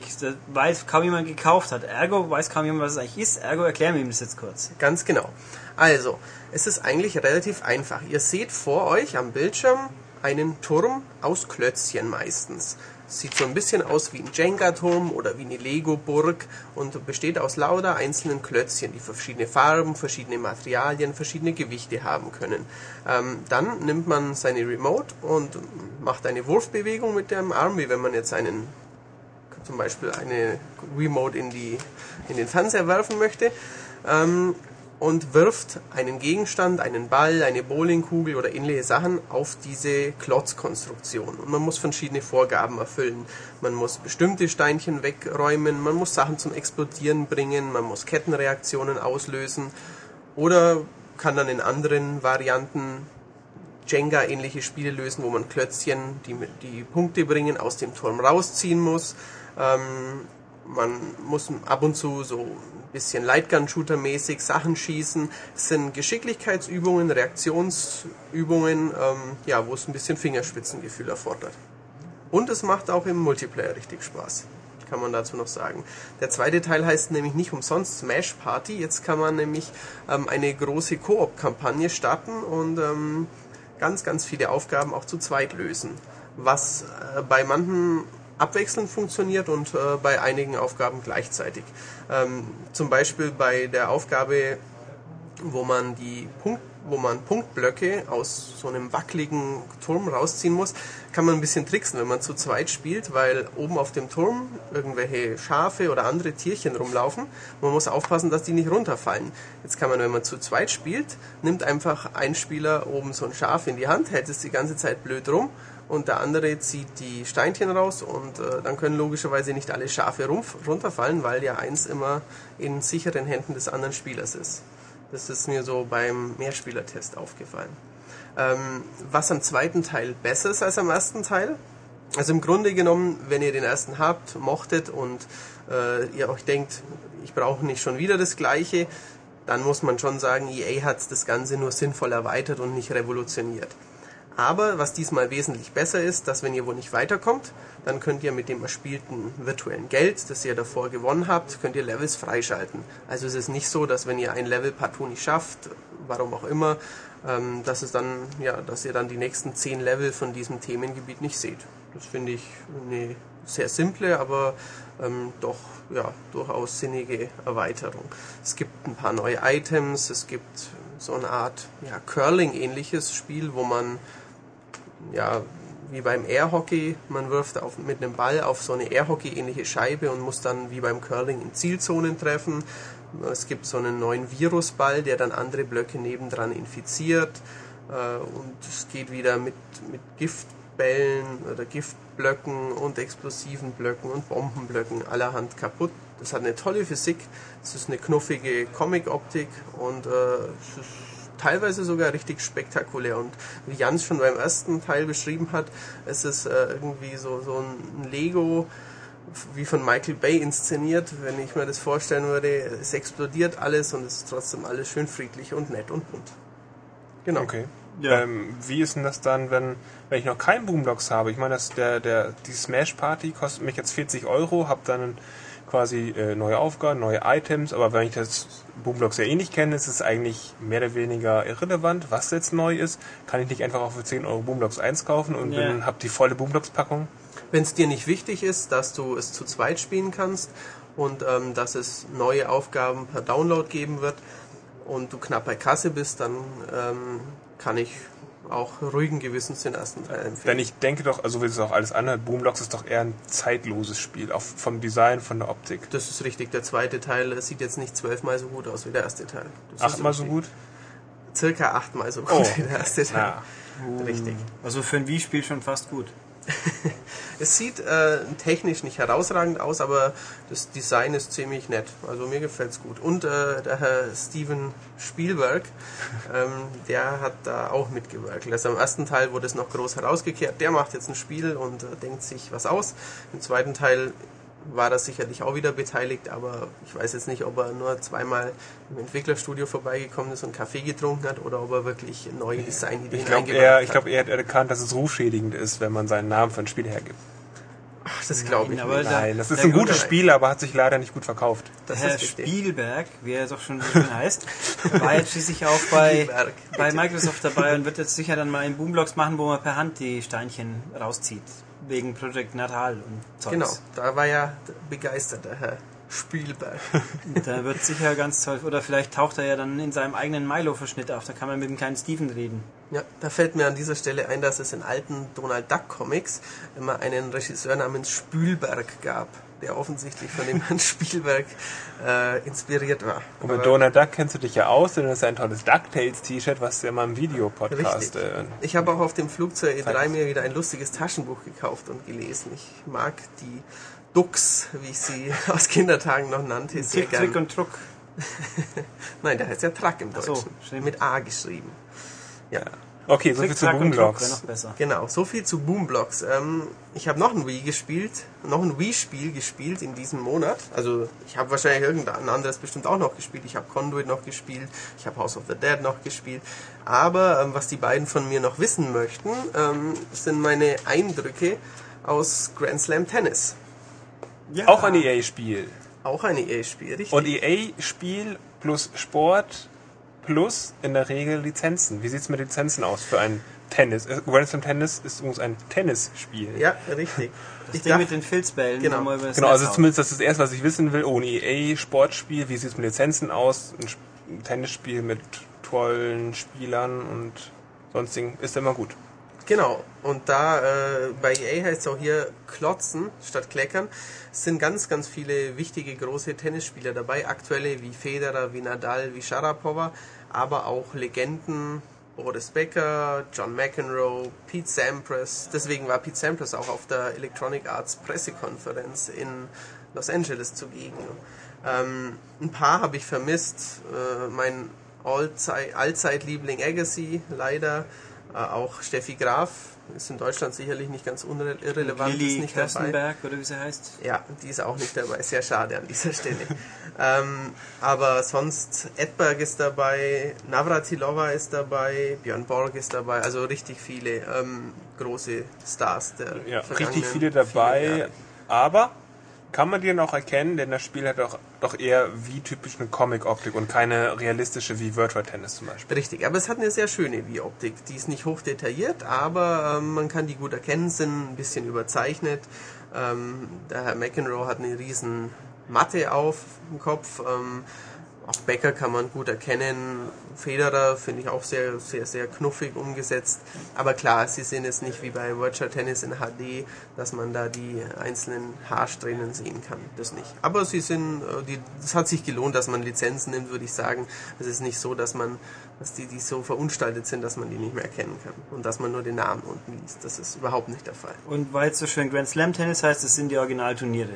Ganz genau. Äh, EA wirbt auch, glaube ich, damit zum ersten Mal seit x Jahren äh, ist wieder Wimbledon in dem Spiel drin. Und ja, Wimbledon, French Open, äh, US Open. US Open und Australian Open sind alle Courts mit dabei. Das ist auch der Karrieremodus. Man spielt so, man fängt in im Jahr zu Jahresbeginn an. Da finden was statt, Philipp? Äh, Australian Die Open. Australian Open, richtig. Dann ist man eben zuerst in Australien unterwegs. Ähm, man sieht so den, die verschiedenen Courts vor sich und ähm, spielt zuerst auf den Nebenplätzen und ja, macht dann ein, zwei kleine Trainingsmatches, kann ähm, so, so Superschläge von anderen äh, besiegten Turnierteilnehmern übernehmen. Zum Beispiel, ich weiß es nicht genau, Navratilovas Surf and Volley Angriff oder so ähnliche Sachen. Aber das sind jetzt keine super spezial Mario Kart mäßigen Nein, nein, nein, Schläge. das ist nicht. Man ist dann halt nur in der Disziplin besser. Ja. Also man kann dann nicht plötzlich den Hammer auspacken und seinen Gegner verprügeln. Auf dem Also es ist eigentlich ein straightes Tennis. es ist ein richtiges Tennisspiel. Es ist kein äh, super Spaß-Tennis, wo es nur einen, einen Grundschlag gibt und man äh, sonst sich mit Items bekriegt oder nur Blödsinn macht oder sich prügelt, wie es glaube ich mal bei einem Outlaw Outlaw-Tennis Tennis, der Fall war. das hätte so gut sein können, war es aber nicht. Schade. Ja. Okay, was mich jetzt interessiert. Äh, jeder Wii-Besitzer wird mit Sicherheit Wii Sports kennen. Man schwingt seine Remote hin und her und kann damit eben den Filzball da übers Netz schlagen. Wie ist denn jetzt bei Grand Slam Tennis, wenn es ein Vollpreis-Tennisspiel ist? Ist das auch so, dass es nach einer Zeit einfach ermüdend ist oder macht das, also wie spielt ihr? Spielt ihr das irgendwie angenehm flüssig oder denkt man nach einer halben Stunde irgendwie ist Wii Sports das gleiche? Nein, es ist deutlich besser als Wii Sports. Ich war damals, äh, ich bin ja immer schon ein großer Tennisspiel-Fan, ähm, war damals sehr enttäuscht von Wii Sports. Natürlich macht es mit ein paar Freunden Spaß, aber erstmal kann man bei Wii Sports nicht laufen. Wenn man hier den Nunchuck anstöpselt bei Grand Slam Tennis, kann man laufen. Ähm, das ist schon mal die erste deutliche Steigerung. Und ähm, auch das Spielverhalten oder das Ballverhalten, das Schlagverhalten, wenn man den neuen Wii Motion Plus Zusatz unten an die Remote anstöpselt, äh, ist wesentlich realistischer, wesentlich besser. Ähm, man muss sagen, das Spiel ist langsamer als das echte Tennis. Äh, es hat ein bisschen eine Verzögerung, haben auch andere Kollegen, die es angeschaut haben, irgendwie hier gleich bemängelt, hey, das sieht ja irgendwie ganz komisch aus. Wenn man sich aber zwei, drei Minuten damit beschäftigt hat, fällt einem das nicht mehr groß auf und dann spielt sich's wirklich angenehm. Also es spielt sich wirklich gut. Ich habe auch im Test erwähnt, es gibt wirklich einige Schläge, die eben, wenn man einen ziemlichen Drall mit dem Handgelenk vollführt, ähm, die gelingen hier, die klappen in Virtual Tennis seit Jahren nicht. Es geht einfach nicht, dass man so cross schlagen kann, wie es ein echter Tennisspieler kann. Äh, und hier geht es. Aber mit der normalen Remote oder nur mit Wii Motion Plus? Ähm, so gute Sachen gelingen nur mit Wii Motion Plus. Ähm, es ist immer noch besser als das Wii Sports Tennis, wenn man den Wii Motion Plus Zusatz nicht hat. Ähm, wird wahrscheinlich auch bei einigen Matches so sein, wenn man zu viert spielt. Man wird jetzt nicht plötzlich vier, vier, viermal das Wii Motion Plus Zusatz sich kaufen nicht wollen. Genau, das kommt dann wahrscheinlich erst, wenn man einige Spiele damit kaufen kann, wo das vielleicht für 10 Euro so, so umgerechnet mit dabei ist. Ja, Ähm, eben, also Info, das Spiel kommt natürlich gebundelt mit einer Wii Motion Plus. Aber auch ohne. Aber auch ohne. Aber auch ohne, Für ja. alle, die es schon haben von Spielen wie und auch noch. Also, PGA, nee, Tiger Woods PGA, Da ist es was auch jetzt dabei. Ende Juni kommt, ist auch gebundelt. Ja, mit, richtig. ähm, und ich glaube, bei Virtual Tennis gibt es auch einen Bundle. die- bei Äh, der ich Wii-Version. schon, ja. ja, genau. und äh, Wii Sports Resort, was dann jetzt im Juli rauskommt, ist natürlich auch mit dabei. genau. Das gibt es aber nur mit Wii Motion Plus, Ja. soweit ich weiß. Also Genau. Bei Red Steel wird es auch zwingend dabei sein. Genau. Also das heißt, Nintendo streut diese Wii Motion Plus auf jeden Fall hier Ganz im. Markt. Ganz Genau, ordentlich. richtig, ja. Also, wenn ihr das Bundle seht und äh, euch Tennisspiele interessieren, dann investiert ruhig die 10 Euro mehr, die das kostet, weil das lohnt sich wirklich. Ähm, Also, um noch ein bisschen Werbung zu machen, vielleicht hört das ja jemand von Amazon. Bei Amazon kostet das äh, Tennisspiel mit Wii Motion Plus 50 Euro. Und Das ist eigentlich ein fairer Preis. ja, das stimmt. Das ist Das ist richtig. okay. Ja. Jo. Ähm, was kann ich noch so, so sagen. Äh, ja, weil du vorhin gleich gefragt hast, mit Lizenzspielern, es sind auch Lizenzklamotten dabei. Also man kann mit Lacoste, mit Adidas und mit 32 anderen Tennismodemarken, die ich Von denen wir gerade kein Geld bekommen für den 32, sondern Nein. nur von Lacoste und äh, Nein, von Head, von Nike und von vielen anderen äh, Sportmarken sind Accessoires, Schweißbänder, Sti Sportschuhe und alles Mögliche mit dabei. So, dann noch Genau. kurz, weil uns, uns hier das digitale Tonband langsam ausgeht für den ersten Durchlauf. Ähm, es kommt auch für PS3 und 360, wir wissen aber noch nicht wann. Richtig, ähm, ich habe auch nicht, nicht mal ich, der große Tennis-Insider, hat äh, schon irgendwas davon gesehen. Es wurde mir versprochen von äh, aus EA-Kreisen, dass es sehr gut wird und dass es natürlich auch die ganzen Lizenzen nutzt, dass es auch Grand Slams dabei haben wird. Aber ähm, ja, mehr weiß ich noch nicht. Es kommt für PS3, für 360 noch in diesem Jahr ist geplant. Ich rechne mal so nach FIFA damit. Und wichtig auch, man kann Grand Slam Tennis auf dem Wii auch online spielen, richtig? Richtig, ich konnte es bis zum Testzeitpunkt noch nicht, aber jetzt kann ich es, weil es jetzt ja auch andere Leute Wunderbar. außer mir haben. Gut, also noch kurz abschließend, Grand Slam Tennis ist cool, ist wirklich gut, mit Wii Motion Plus noch besser, lohnt sich als Tennisspieler. Definitiv. Gut, dann danke Matthias für dieses Mal und zurück in den Schrank. Ich will nicht. Ja, tschüss. Und weiter geht's. Der Grund, nochmal ganz kurz, technische Hintergründe, wieso Matthias jetzt doch relativ schnell verabschiedet worden ist noch. Wir nehmen hier mit einem Programm auf, das beschließt, bei einer Stunde und sechs Minuten Schluss zu machen. Wir waren bei einer Stunde, fünf Minuten und ein paar Sekunden. Und das, ja, wenn man die Pausen nicht einplanen kann, ist ein bisschen abrupt. Aber egal, wir kriegen das schon auf die Reihe. Also, weiter geht's mit einem DS-Spiel jetzt, Line Rider Freestyle. Ähm, wer im Internet gerne mal mit Flash-Spielchen rumhantiert hat, schon vor längerem, der wird Line Rider vielleicht schon mal getroffen haben. Das war im Endeffekt einfach nur ein Baukasten, wo ein klitzekleiner Schlittenfahrer da ist, in dem zeichnet man per Maus äh, einen Kurs vor. Und dann kann man ihn losfahren lassen und dann fährt der physikalisch korrekt drüber und stürzt halt ab, wenn man ein Loch in der Spur hat und, und so weiter und so fort. Ja, das war ganz witzig, aber halt nicht sehr zielgerichtet. Und jetzt gibt's eben auch bei uns nach längerer Verzögerung, in Amerika gibt's das Spiel schon länger, eben Line Rider Freestyle für den DS. Für den Wii kommt's noch, habe ich aber noch nicht, drum spreche ich jetzt nur explizit von der DS-Version. Ähm, was hat sich da geändert? Also im Endeffekt, das Konzept blieb gleich, aber jetzt ist es halt in eine Story gequetscht mit ganz furchtbar schlecht komprimierten Zeichentrick-Videos auf der auf dem Modul. Also so schlecht komprimiert habe ich echt noch nie was gesehen, aber kann man sowieso ignorieren. Wo man halt in 40 äh, Levels ungefähr ans Ziel fahren muss. Und nicht nur ans Ziel fahren, sondern halt auch so Goldmünzen und irgendwelche Symbole aufsammeln, sonst kommt man nicht weiter oder kriegt keine Boni oder irgendwas. Ähm, auch noch anders, man baut hier nicht komplett den Kurs einfach, sondern es sind spezifische Lücken da, die man füllen muss. Also es gibt von mir ein Looping, dann hat man ein Stück grünes Feld, da muss man selber was hinbauen und so weiter und so fort. Und es gibt verschiedene Linientypen. Die normale Linie, die Beschleunigungslinie, die Bremslinie und so Krempel. Und ähm, ja. Und wie ist das dann? Also ich habe diesen Kurs und ich muss ihn ausfüllen und dann lasse ich meinen kleinen Rodelfahrer drüber fahren und guck, was passiert oder mache Genau. ich in Echtzeit irgendwas? Nee, dann, dann sage ich jetzt ist gut, jetzt lasse ich ihn losfahren, schau, was passiert. Wenn er es nicht schafft, dann kann man auch Nochmal unter- machen. nochmal, man kann auch unterbrechen gleich.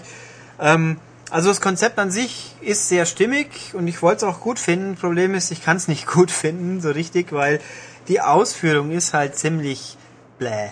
Ähm, fängt an, der, die, man, man zeichnet mit dem Styler, das ist okay, aber die einzelnen Werkzeuge wie Linienzeichen, Radierer und so, man muss immer mühsam mit so kleinen Fältchen klicken, dann rumscrollen, weil der Bildausschnitt auch einfach zu klein ist in dem Fall. Man hat relativ große Strecken und das Fenster ist äh, zu eng und man hat, also richtig übersichtlich ist es eigentlich nicht.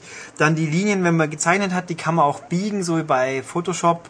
Aber irgendwie hat es nie so richtig funktioniert. Bevor ich da was biegen und korrigieren wollte, habe ich es lieber gelöscht und nochmal eingezeichnet. Und das kann ja auch nicht Sinn und Zweck der Sache sein. Ähm, ja.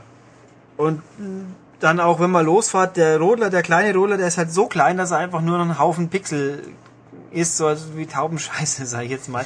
Also er sieht auch nicht schön aus. So, äh, es fehlt irgendwo ein bisschen der Charme an der ganzen Geschichte. Ich finde das wirklich schade, weil die Idee an sich ist gut. Levels vorgegeben zu haben, finde ich auch völlig okay. Ähm, man kann auch eigene Sachen bauen, es gibt einen Editor, aber irgendwo ist es ein bisschen planlos. Weil eben der Editor, man hat dann zwar diesen Spielfeld, an dem man rumbasteln kann, aber eben durch diese schlechte Übersichtlichkeit fehlt einfach Ja, die Übersicht. Toll. Oh, das, ja. war ein, das war jetzt ein Satz. Okay, abschließender Vergleich einfach mal. Lohnt sich das denn, das, äh, das DS-Modul jetzt zu kaufen oder kann ich einfach auch kostenlos mehr das Flash-Spiel ziehen und dann da ein bisschen rumspielen? Also ist das irgendwie ein großartiger Unterschied zur DS-Version? Ähm, ja, die, die Flash-Geschichte hat eben keine Story per se. Da ist, das ist reiner Baukasten. Und gut, ich muss jetzt zugeben, dass ich nicht so ganz weiß, ob Leute das tauschen im Internet und wie und wo, aber geht wohl auch. Geht hier übrigens auch. Man kann tatsächlich seine gebauten Routen hochladen und runterladen, aber ähm, ich weiß nicht, ob es eine Community gibt. Ich habe seinerzeit, Anekdote, Vorsicht, vor ein paar Monaten versucht, das Ding in Amerika über freundliche Importhändler aufzutreiben. Ich habe es nicht geschafft. Niemand hatte das blöde Spiel. Es war nicht, selbst auf eBay hat es irgendwie keiner verkauft. Also weiß der Teufel wieso und weshalb. Aber gut, Koch Media in dem Fall, Deep Silver, hat es uns jetzt beschert.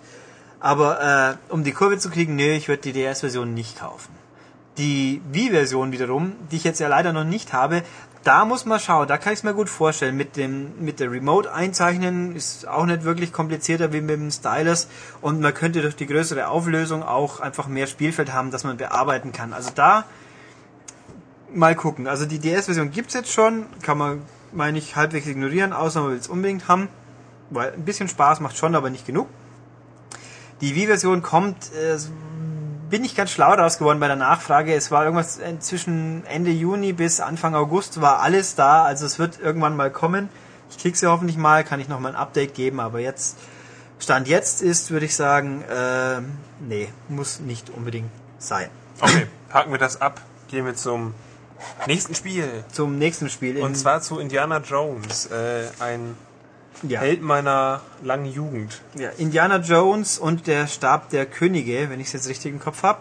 Genau, kommt für Vier Konsolen. PS2, Wii, PSP, DS. Also alles außer denen, die wirklich gute Grafik können. eben, man beachte keine PS3, keine 360-Version. Komischerweise, äh, es ist ja schon seit ewigen Zeiten ein Indiana Jones, wie ist es, Arbeitstitel war glaube ich 2008 oder 7 oder irgendwas. Äh, es gab Konzeptskizzen und so Physik-Engine von, wie toll das auf PS3 und 360 werden würde. Und wenn ich es richtig im Kopf habe, die Szene, die man da gesehen hat, die kommt jetzt in diesem Spiel vor. Also ob jetzt noch ein 360 PS3 Indiana Jones jemals kommt, wir wissen es jetzt nicht, aber hier haben wir erstmal eins.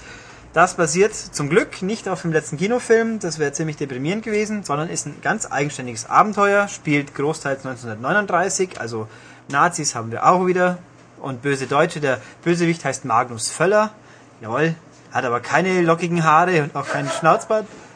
Da lachen sie alle. Und spielt, spielt zumindest auch nach dem dritten Kinofilm. Ob graue Locken hat. Nein, er hat keine grauen Locken, Michael. Habe ich doch gerade gesagt. Na, egal. Ähm, nach dem dritten Kinofilm, ich weiß es ehrlich gesagt gar nicht. Ja, ja, doch. Das ist meine Info. Es spielt nach dem dritten Also, äh, es Aber einfach meine Frage, okay, ist dieses Spiel, hat es eine eigenständige Geschichte oder hat das irgendeine Weise zu tun mit äh, den Abenteuern von Indiana Jones aus den, aus den Kinofilmen? Ähm, soweit ich mir die Kinofilme gemerkt habe, nö, es ist eine eigenständige, eigenständige Geschichte. Natürlich schon nach der Formel. Er sucht ein Artefakt, die Nazis sind dahinterher. Es gibt eine Frau, die dann mal mit äh, involviert wird, aber keine Liebschaft, soweit ich das mitbekommen habe. Ähm, ja, also der Punkt war, es gibt für vier Konsolen und das Spiel ist überall unterschiedlich. Also ich versuche es mal halbwegs auf die Reihe zu kriegen, dass ihr von jeder Fassung eine semi-guten Überblick habt. Also die Story ist grundsätzlich in Grundzügen immer gleich. Es geht um die Jadekugel, die eben dieser Magnus, nicht Rudi Völler, äh, haben will, weil die könnte irgendwie, die Nazis könnten damit was Böses anstellen und so weiter. Dann trifft Die können was indizieren. Oh, ja. Äh, die könnten. Oh Gott. Hilfe. Ähm, äh, dann diese Frau, die Maggie, äh, Name sonst wie vergessen, die halt irgendwie Reporterin, Fotografin ist und dann Indy halt auch hilft. Es geht durch die Welt nach San Francisco und äh, irgendwas mit Odin und so weiter und so fort. Also die üblichen Bestandteile. Ja, dann Okay, fangen wir doch einfach mal, geben wir mal ganz kurz die, handeln wir mal die, die, die Handheld-Dinger ab. nehmen wir die schnell. Handheld-Dinge. Okay, DS. Ähm, also ganz kurz DS oder PSP, wer die Wahl hat, nimmt die PSP-Version, ist nämlich definitiv besser. Also auf dem DS rennt man halt rum, so ein bisschen von oben schaut man drauf, es hat Person, wie die ganzen anderen Spiele auch. Ähm, und macht das übliche, rennt rum, haut Leute nieder und löst Rätsel. Aber auf dem DS ist die Übersichtlichkeit nicht so gut, weil man eben so von schräg oben drauf schaut. Da bin ich im Gegensatz zu anderen Versionen relativ häufig mal rumgeirrt und wusste nicht, wo es lang geht. Und das Spiel ist so, hey, wir haben einen Stylus und ein Touchscreen, lass uns doch alles damit machen. Also bis aufs Rumrennen, das geht auch mit Steuerkreuz, aber wenn man kämpft, muss man je nachdem, in welche Richtung- Richtung man den Stylus über den Touchscreen fährt, haut er halt einen Haken oder einen Jab oder ähm, Schwinger oder also und um eine Leiter zu steigen, tippt man die Leiter an, er klettert automatisch. Um zu springen, muss man die andere Seite der Grube drauf tippen und lauter so Krempel und das ist, es funktioniert zwar schon, aber ich fand es jetzt nicht sehr intuitiv, eingängig, praktisch. Also Okay, was macht die PSP-Version besser? Halt, halt, halt, halt, halt, halt, halt. Mir fällt noch ein. die- abkürzen. Nein, ach Quatsch, abkürzen. Das sind wir eh schon so lang, da macht jetzt Steve 10, 20, 30 ja, Minuten aber ich will über die gute Version ein bisschen Ja, länger sprechen. Aber also was, es hat aber auch ein paar nette Sachen. Also auf dem DS gibt's äh, so Rätsel an bestimmten Stellen, die sich spielen wie eine Mini-Version von Mercury, sag ich jetzt mal. Da muss man dann ein Wasserlabyrinth lösen, sprich einen komischen Wassertropfen durch Kippen des Bildschirms per Stylus durch ein Labyrinth führen, Tore wegklopfen, auf Schalter gehen, damit Tore öffnen, dann ab und zu spitzen, um diesen Wassertropfen zu teilen, damit man zwei Sachen treffen kann. Wie gesagt, ein bisschen wie Mercury, das es nicht auf dem DS gab, nur Wii und PS2 und PSP. Ähm, ist eine ein, nette, das ist eine ganz nette Geschichte, die vielleicht als einzelnes Spiel sogar noch besser gewesen wäre. Weil Hier trifft auch schon das zweite Rätsel, ist relativ schwer. Und man macht einen Fehler, muss man von vorne anfangen. Kann halt schon mal zwei, drei Minuten kosten. Also das ist die nette Einlage, sonst der Hauptabenteuerteil hat mich nicht so geflasht. Gut. PSP-Version ist im Endeffekt, ja, wie halt PSP-Spiele so sind, kommt es einem vor wie ein großes Spiel in klein gemacht. Third Person, Grafik ist relativ gut, also nicht so Resistance Retribution Niveau, aber die Charaktere sind gut modelliert, die Umgebungen haben auch meistens ordentliche Texturen.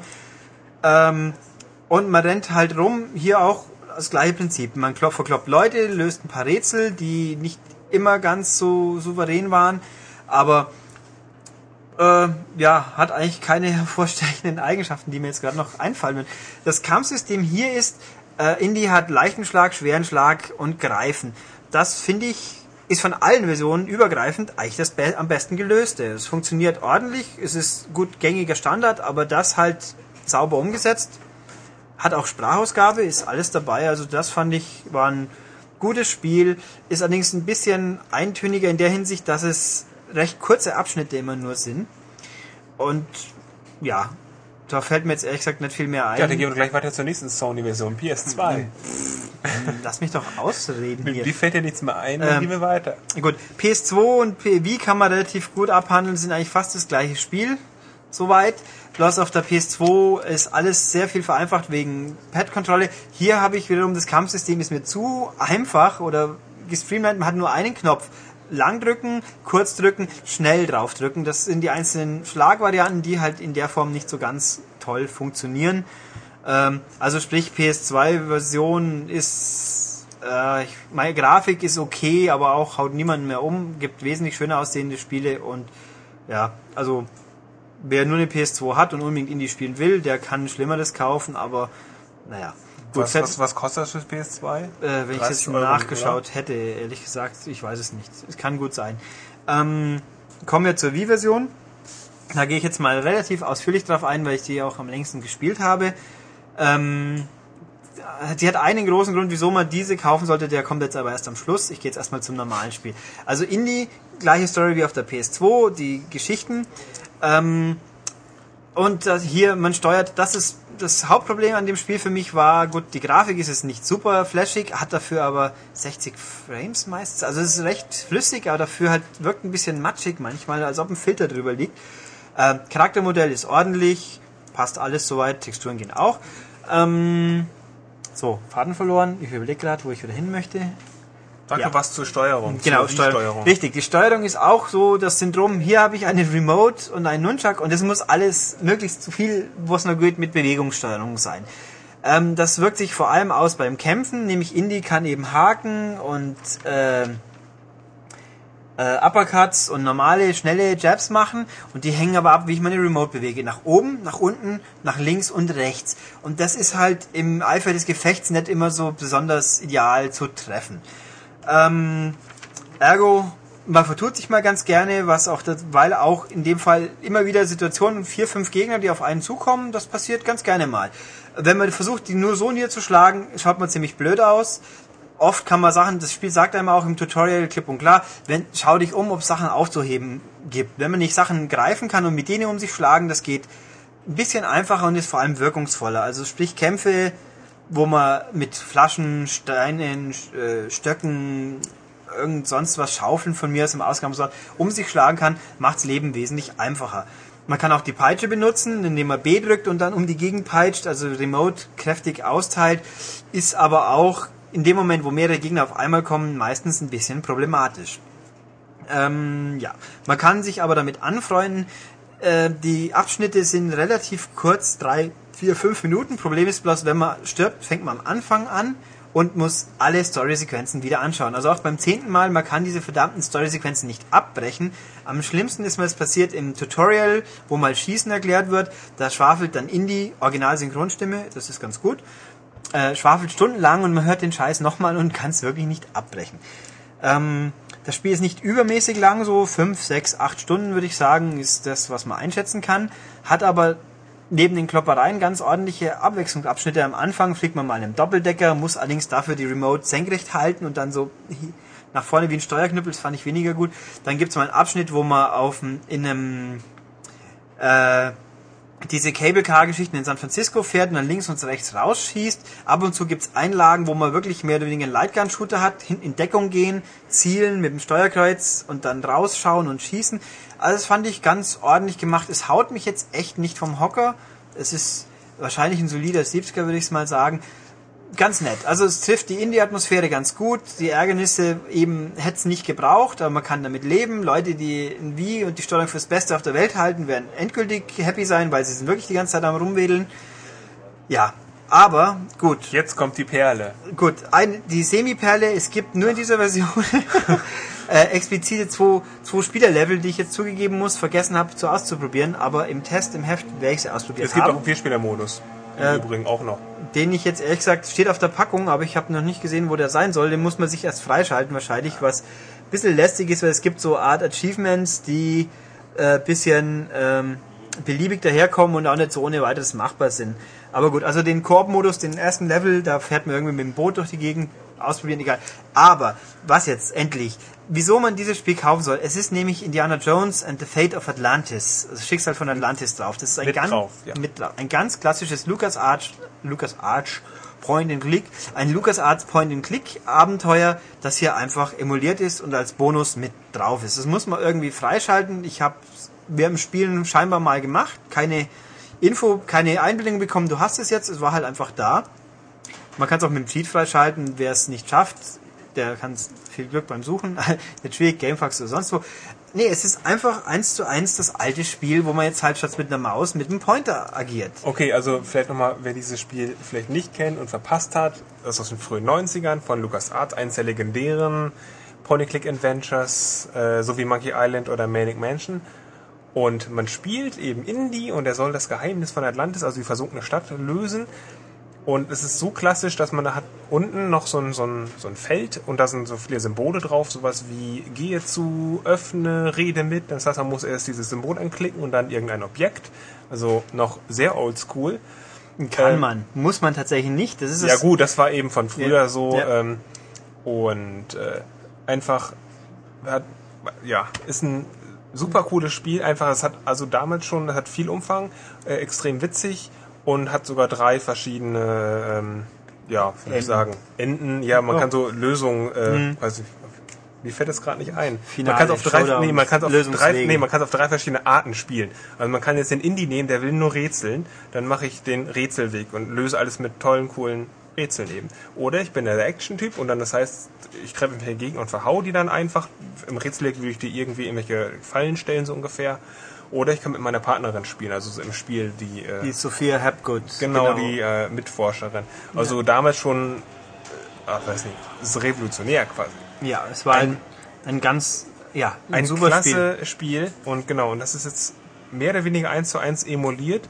Der Unterschied ist jetzt zum Beispiel, man kann die Wii-Steuerung nutzen und es hat einen neuen Filter. Ulrich, ja, was dazu. Es haben, es sind zwei oder drei Grafikfilter. Ich sag's mal so, ähm, zwei davon, da wirkt alles unscharf, beim dritten ist es scharf, den nimmt man. Also es ist sonst mehr oder weniger die Original-Pixel-Grafik, da ist nichts geändert worden, was ja uns beim kommenden Monkey Island leider bevorsteht. Uch. Ähm, nö, es sieht halt, ja, es ist alles sehr pixelig, aber halt toll pixelig. Einfach, kann ich nicht anders sagen. Und an der Steuerung gibt's noch einen Kniff. Ähm, man kann mit der Remote genauso spielen, wie Philipp sagt, wie damals, aber es gibt jetzt auch die Option, wenn man dann die B-Taste auf einem Objekt drückt, dann wählt das Spiel selbstständig die passende Aktion aus. Also wenn man quasi zum Taxi geht, muss man nicht sagen, gehe Taxi, benutze Taxi, sondern man macht das in einem Schritt. Oder am Anfang steht man mal vor so einem Varieté, glaube ich. Da kann man, wenn man zur Kassiererin geht, dann muss man nicht erst hingehen und dann Talk, sondern man kann auch gleich hingehen und drücken und dann spricht er gleich mit ihr. Also es ist ein bisschen abgekürzt, erleichtert, aber nö, das es passt einfach. Also das alleine macht's fast schon wert, wenn man halt Ja, auf, auf jeden so Fall. Sachen steht. Deswegen die Wii-Version, egal ob man jetzt gerne rumwedelt oder nicht, wenn man eine von diesen vier Versionen auswählen kann, weil man die Hardware dafür hat, nimmt die Wii-Version wegen Fate of Atlantis im Endeffekt. Gibt's eigentlich noch, haben die diesen coolen Kopierschutz emuliert? Es gab nämlich einen ganz coolen Kopierschutz mit so drei Steinscheiben, die man drehen musste.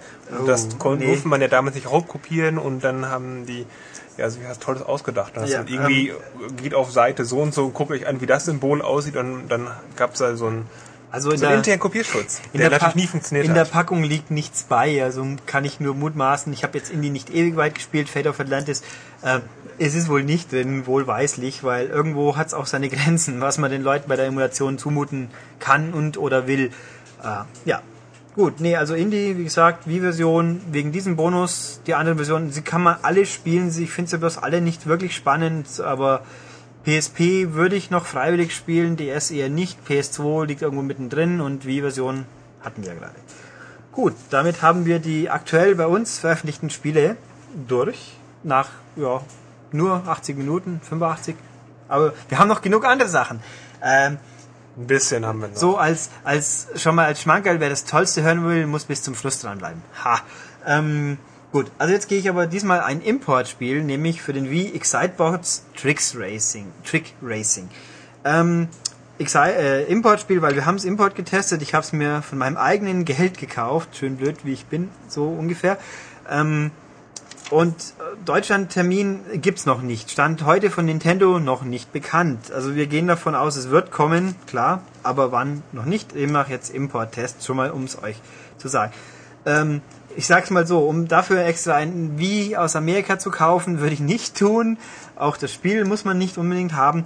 Es ist im Endeffekt einfach Excite Trucks in ein bisschen anders. Okay, und für diejenigen, die damit eher weniger anfangen können, es ist so ein Arcade, Arcade. Racer mit komischen Arcade. Offroad Rennspiel. Also man fährt hier mit einem Vehikel durch ähm, Offroad-Landschaften, die sich auch mal ein bisschen ändern können, ein bisschen bewaldet sind, große Sprünge sind drin, fährt Rennen gegen andere. Es kommt aber nicht primär auf die Platzierung an, sondern man muss am Ende eines Rennens genug Sterne haben. Sterne gibt's für die Platzierung und halt für, für Drifts, für tolle Hüpf, äh, große Sprünge, für äh, Spins in der Luft, indem man bestimmte Sachen aufsammeln und so weiter. Das war in Excite Trucks auch schon alles so und es ist hier wieder so, also das Spiel ist sehr, sehr ähnlich, hat aber doch ein paar Änderungen. Nämlich, man fährt keinen Truck, sondern einen Bot.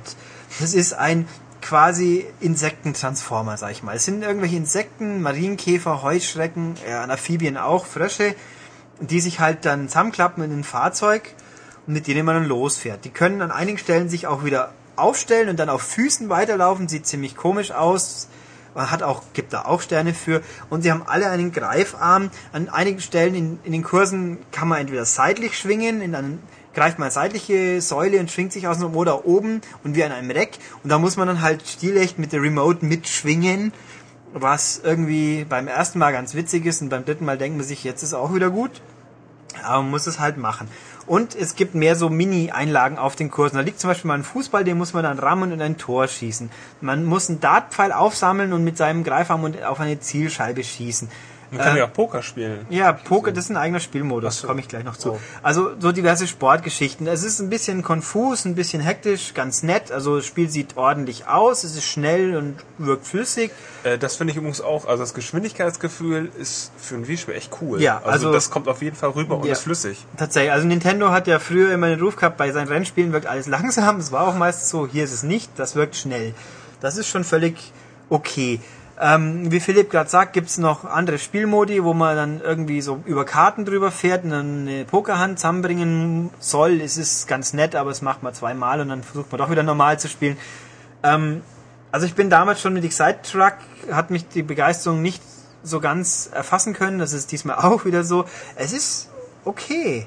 Ähm, aber irgendwo halt so eine Mischung, wo die nicht ganz äh, in sich stimmig wirkt. Ich habe hier diese komischen Pseudoroboter, die nicht wirklich viel Charme verbreiten. Ich habe hier meine Naturstrecken, ich habe hier diese Sporteinlagen, die als Minispiel besser funktionieren. Kann man auch alle als Minispiel freischalten. Ähm, ich habe nicht allzu viele Kurse. Ich glaube, es gibt sechs Umgebungen mit zwei, drei Kursen. Also hält sich in Grenzen. Ähm, man kann diesmal online spielen, immerhin. Aber letzten Endes ist es ein Spiel für Leute, die Excite Trucks toll fanden und unbedingt neue Strecken wollen. Für die ist es gedacht. Für andere, die Excite Trucks nicht wollten, die werden es jetzt auch nicht ändern. Also, ähm, ich sag mal so, Nintendo hat jetzt auf der E3 ein paar mehr Spiele angekündigt, die einen auch interessieren werden. Und das hier ist halt, ja, wenn es gar nichts anderes gibt, im Sommer von mir als, als Lückenfüller finde ich es okay. Sonst ist es ein durchschnittlich bis ordentliches Spiel. Also ich habe 68% gegeben. Das ist weniger wie Excite Trucks damals, weil es ist halt einfach nach eineinhalb, zwei Jahre erwarte ich mehr von der Fortsetzung wie das gleiche mit komischen Figuren nochmal.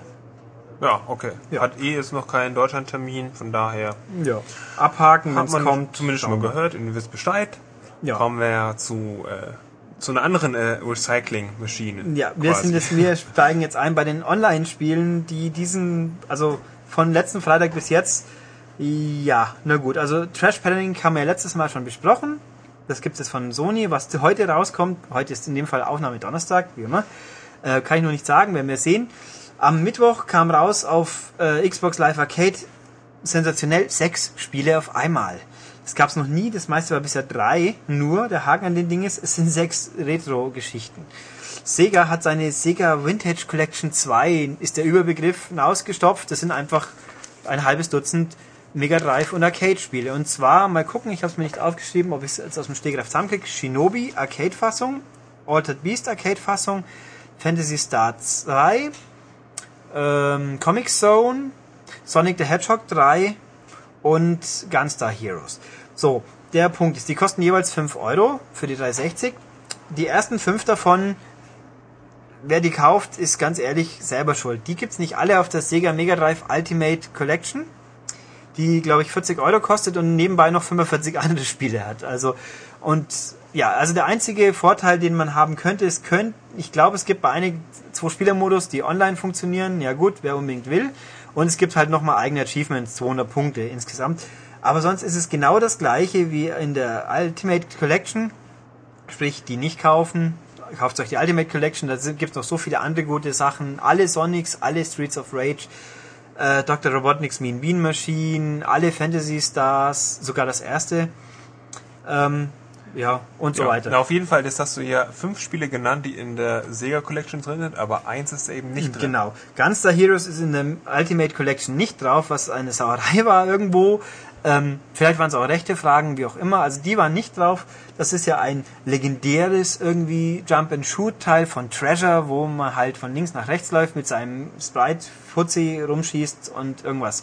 Wie man es schon hört, ich hab's, mich hat's nicht fasziniert. Ich finde, das ist deutlich gealtert, aber die Leute, die es toll finden, sagen, nein, nein, das ist ein Klassiker. Ähm, zum Glück gibt's ja die Demo auf Live Arcade, wie wir alle wissen. Aber da kann man zumindest sagen, wenn es einem gefällt, da lohnt sich der Kauf auch wirklich, weil es gibt's eben nicht anderweitig und 5 Euro ist schon ein fairer Preis.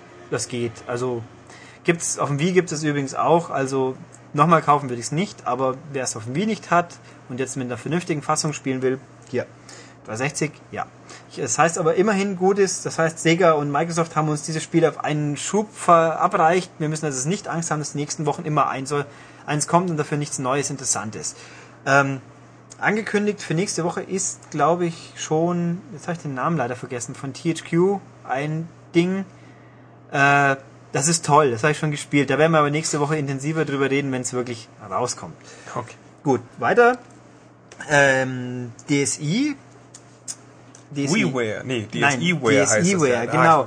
DSiWare es gab zwei Animal Crossing Tools, nämlich äh, Taschenrechner und Uhr, kosten jeweils zwei Euro, kann man vergessen, braucht kein Mensch. Wer es ausgibt, dem kann ich auch nicht helfen. Aber es gibt noch was weiteres, ein weiteres Artstyle-Spiel. Ja, jede Woche eins. Ja, mal gucken. Also dieses Mal heißt der Spaß, kostet 5 Euro wie immer, heißt Kubos und ist ein Geschicklichkeitsspiel. Auch mal wieder was Neues. Ja, nämlich, man ist ein kleines Männchen, man schaut schräg oben auf ein Feld von 5x5 Blöcken oder 3x3 je nach Spielmodus und das Ziel ist, man steigt nach oben. Regelmäßig fallen von oben Blöcke runter, von denen man sich möglichst nicht quetschen lassen sollte, sieht man am Schatten, auf die man hochsteigen kann. Und ja, das ist eigentlich das Spiel. Okay. Und- wie, wie sieht's aus? Also wieder ganz typisch Artstyle, so, Ja, so ein, wie soll ich das nennen? Es ist schon fast ein bisschen, fast ein bisschen komplexer, weil es sind eben Würfel und eine Figur. Es erinnert, die Figur erinnert ein bisschen an Echochrome, die Würfel erinnern mich an diese Intelligent Cube Spiele, die es auf der PS2 und PS1 gab. Also es sind einfach nur Quader, die runterfallen. Man kann die Ansicht drehen, 90 Grad jeweils. Und ja, der Punkt ist, man muss halt sich den Weg bahnen. Man kann maximal einen Block hochsteigen, wenn also der Anstieg zu steil ist, geht's nicht. Dann gibt's manchmal, man verbraucht ständig Energie. Manchmal gibt's Blöcke, die Energie nachfüllen, weil wenn man sie verbraucht hat, dann muss er alle zwei Sekunden verschnaufen und man wird recht schnell erwischt. Es gibt Blöcke, die explodieren und das Feld wegnehmen. Das kostet riesig viel Energie. Wenn man sie aber rechtzeitig entschärft, kriegt man einen Bonus, mit dem man Blöcke auf Knopfdruck aus dem Weg schieben kann, um sich so den besseren Platz zu bahnen und so weiter. Standardspielmodus ist einfach 10 Ebenen hochkommen bei 5x5. Das ist nicht ganz so einfach, aber man schafft es mit ein bisschen Übung schon. Dann gibt es den Endlos-Modus, den man freischaltet mit 3x3 Flächen, halt so lang, bis man drauf geht. Ähm, es ist ziemlich simpel. Viel Abwechslung hat es auch nicht, aber ich finde, das war ein ordentliches Spiel. Also ich fand das letzte Nemrem Okay, warte mal, reit das mal ganz kurz ein, eben in diese Ja. Artstyle-Spiele, die bisher war ich ja rausgekommen sind. schon dabei. Ja, ich wollte es noch ein bisschen Ah, strukturieren. Also Ulrich, äh, Ulrich ordnet das jetzt ein in die letzten Ähm, Artstyle-Spiele für Also es gibt ja DC. fünf Stück insgesamt und ich würde ach, wahrscheinlich an Stelle 4 einsortieren. Noch Von vor, unten? Also Nee, ist es das dann auf dem vorletzten Platz? Oder, ist ah, vor- es ist auf Platz vor- zwei. Ähm, nein, es ist das vorletzte, auf Also Platz doch. 4. Okay, also ja. eins der schlechteren. ähm, ja, wie man es nimmt. Also sie sind, es sind ja alle nicht schlecht. Ich fand bloß das von letzter Ausgabe, was glaube ich Nemrem war, äh, Mhm. mit diesen Kugeln und Plättchen schieben, das hat mich irgendwie gar nicht geflasht, ist aber immer noch gut. Das hier ist halt ein bisschen eintönig, als, also um es dann weiterzuführen, Platz 3 und 2 müssen sich streiten, glaube ich, Aki äh, Code und äh, wie ist es mit, mit diesen Pixelbildern? Pico Pico Pic. Und auf Platz 1 finde ich jetzt persönlich Akite. Äh, da war unser, derjenige, der es im Heft getestet hat, nicht Olli Erle, war anderer Meinung, aber das ist mir jetzt wurscht, ich rede ja hier von mir aus.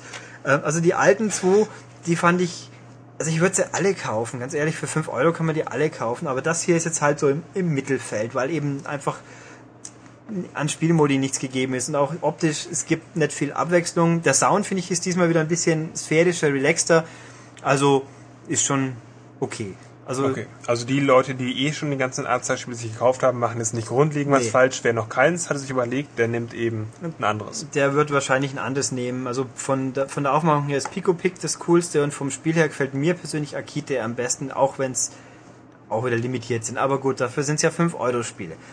Gut, damit sind wir durch mit den Sachen, über die wir es reden können. Die groß angekündigte Überraschung kommt es dann nämlich auf vielfachen Wunsch, haben wir Max wieder mal im Studio. Der kommt allerdings erst später. Demnach werden wir jetzt dann gleich abwürgen und mit Max wiederkommen und viel und lang und eloquent Max reden lassen. Yes. Zu einem Download-Spiel. Welches es ist, könnt ihr jetzt drei Sekunden lang raten, bis wir dann nachher loslegen. So, drei Sekunden später und noch eine größere Überraschung. Ich habe nicht nur Max, hallo Max, Hallo Ulrich. sondern wir reden über zwei Download-Spiele. Die heißen zwar fast gleich, nämlich Final Fantasy, aber die Zahlen sind unterschiedlich. 7 und 4 und noch was. Und Max legt jetzt gleich mal los mit Final Fantasy 7. Leg los, Max. Final Fantasy 7, jetzt hast du mich total aus meinem Konzept gebracht. Ich wollte eigentlich zuerst über 4 The After das- Years das reden. mache ich jetzt auch. Das sagte Philipp auch. Ulrich, das kannst du nicht Das machen. Du kannst Sinn. uns hier nicht so... Äh, Doch, das kann ich. Also, also wir reden zuerst über Final Fantasy 4 The Ja. After Years für WiiWare. Sabotage. Ja, Piratensender Powerplay hier. So. Ähm, Na, zum Glück nicht, aber okay. ein wunderbarer Titel, zu dem ich persönlich auch eine sehr, sehr innige Beziehung habe, denn Zum Piratensender Powerplay. zu äh, Final Fantasy IV, denn äh, dieser Teil war tatsächlich der Teil, mit dem ich äh, in die Serie eingeführt wurde, damals 1991 SNES Ich weiß nur, wie heute, es war wunderschön. Aber der große Unterschied ist ja. jetzt, es ist ja nicht Final Fantasy IV Richtig. Remake, sondern Es ist ein, Neues. ein, ein direktes Sequel. Äh, und wenn man das also so äh, ganz streng nimmt, ist es eigentlich das zweite Mal erst, wenn man jetzt mal die Compilation of Final Fantasy VII weglässt, dass sowas in der Geschichte der Final Fantasy Serie gemacht wurde. Denn, das weißt auch du, Philipp, wo gibt es, nein, das weiß ich nicht, äh, es gibt äh, Final Fantasy X2. Das war äh, allerdings von den Fans nicht besonders gut angenommen damals und äh, Square Enix versucht es jetzt ein weiteres Mal und hat da eigentlich schon wesentlich bessere Chancen, denn Final Fantasy IV The After Years äh, kommt eigentlich von Handy als ein, ein äh, Mobilspiel und sieht aus diesem Grund schon wesentlich ähm, mehr danach aus, äh, wie eben damals so 1991 Spiele aussahen. Also es ist nicht wirklich 16-Bit-Optik, aber ähm, es sind Sprites, die auch auf einem GBA oder auf einem SNES so laufen konnten, könnten. Ähm, die Hintergrundbilder sind halt so ein bisschen gemalter, also die, die, äh, man sieht schon, dass die Auflösung auf äh, Wii wesentlich besser ist. Die Schrift ist natürlich ohne Pixel und so, aber ansonsten ähm, ist es wirklich auch optisch ein nahtloser Übergang. Ist es 16 zu 9? Es ist 16 zu 9. Ui. Hui, äh, habe ich auch gesagt. Äh, und äh, die Story wird äh, nahtlos fortgeführt, was natürlich für einen alten Fan wie mich dann ganz toll ist, wenn man dann zum Beispiel sieht, wie Sid, ja, ein Final Fantasy Dauerbrenner-Charakter, im vierten Teil war es ein Luftschiff-Konstrukteur, der hatte da einen roten Bart. Ja, aber da, da war, hatte er keinen roten Bart, sondern richtig, da hatte er eine, eine. Lucky Strike äh, äh, Zigarettenpackung an seiner Fliegermütze. Das sieht man, wenn man sich das äh, Charakterbild genau anguckt. Aber egal. Äh, jedenfalls kommt Sid auch jetzt in äh, The After Years wieder vor und hat dann eben einen weißen Bart. Oder der Protagonist des vierten Teils, äh, Cecil, ist jetzt eben kein juveniler Burschi mehr, sondern ist halt ein gestandenes Mannsbild mit einer Frau und einem Sohn. Und diesen Sohn Theodore spielt ihr also in äh, The After Years. Und ansonsten ist es eigentlich tatsächlich ein ganz, ganz klassisches Final Fantasy.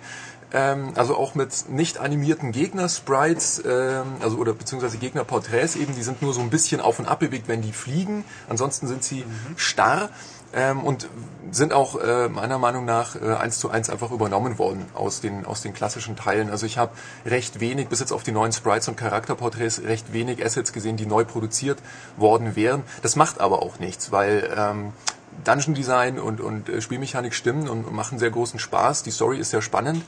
Ähm, und sie haben behutsam äh, neue äh, spielmechanische Elemente eingebaut. Also ich muss jetzt glaube ich nicht das klassische Final Fantasy Spielprinzip erklären, oder? Das Nein, sollte nein. man dann doch. Es Ulrich, soll ich ist- dir nochmal erklären? Es ist ein Rollenspiel. Ja, Und es hat Zufallskämpfe. dann es leuchtet blau. Ähm, Wie und man Wii. macht Monster tot und äh, kriegt Erfahrungspunkte und macht noch mehr Monster tot und kriegt noch mehr und Erfahrungspunkte. freut sich über die Zufallskämpfe. Und dann, ja, und dann freut man sich über die Zufall, und dann kommt ein Speicherpunkt, dann weiß man, ah, jetzt kommt ein Endboss, und dann speichert man, benutzt ein Zelt, äh, und dann tötet man den Endboss und bekommt ganz viele Erfahrungspunkte, und dann geht's wieder von vorne los. Äh, Im ist Grunde genommen, Musik? Ist ganz toll, allerdings auch äh, zu 99% alte Stücke. Ich habe sehr selten was Neues gehört, aber es sind halt klassische Nobuo Uematsu Und Kompositionen. klingen die Ja, Pieps, super Klimper. Schepper oder sind die moderner? Nö, also es ist schon, also es ist, ist halt so MIDI-Sound, aber so auf meinem Fernseher klang es ganz gut, so mit dickem Bass auch, hat so gut reingehauen. Und groß. Und äh, was, was ich noch erzählen wollte, eben diese beiden neuen äh, Spielelemente, die mir gut gefallen haben. Ähm, es gibt jetzt Mondphasen. Ähm, das äh, erschließt sich auch so ein bisschen aus der Story. Also vom Mond kommt so das alles Böse und eigentlich auch alle Heldencharaktere in der Welt von Final Fantasy IV. Und äh, also von einem zweiten bösen Mond. Und dieser zweite böse Mond ist jetzt wieder da. Insofern macht es auch Sinn, dass äh, die Charaktere und die Monster von den Mondphasen beeinflusst werden. Das funktioniert einfach so, dass immer wenn ihr übernachten geht, äh, ändert sich die Mondphase. Also aus Neumond wird der zunehmende Mond, dann kommt Vollmond, dann abnehmender Mond und so weiter.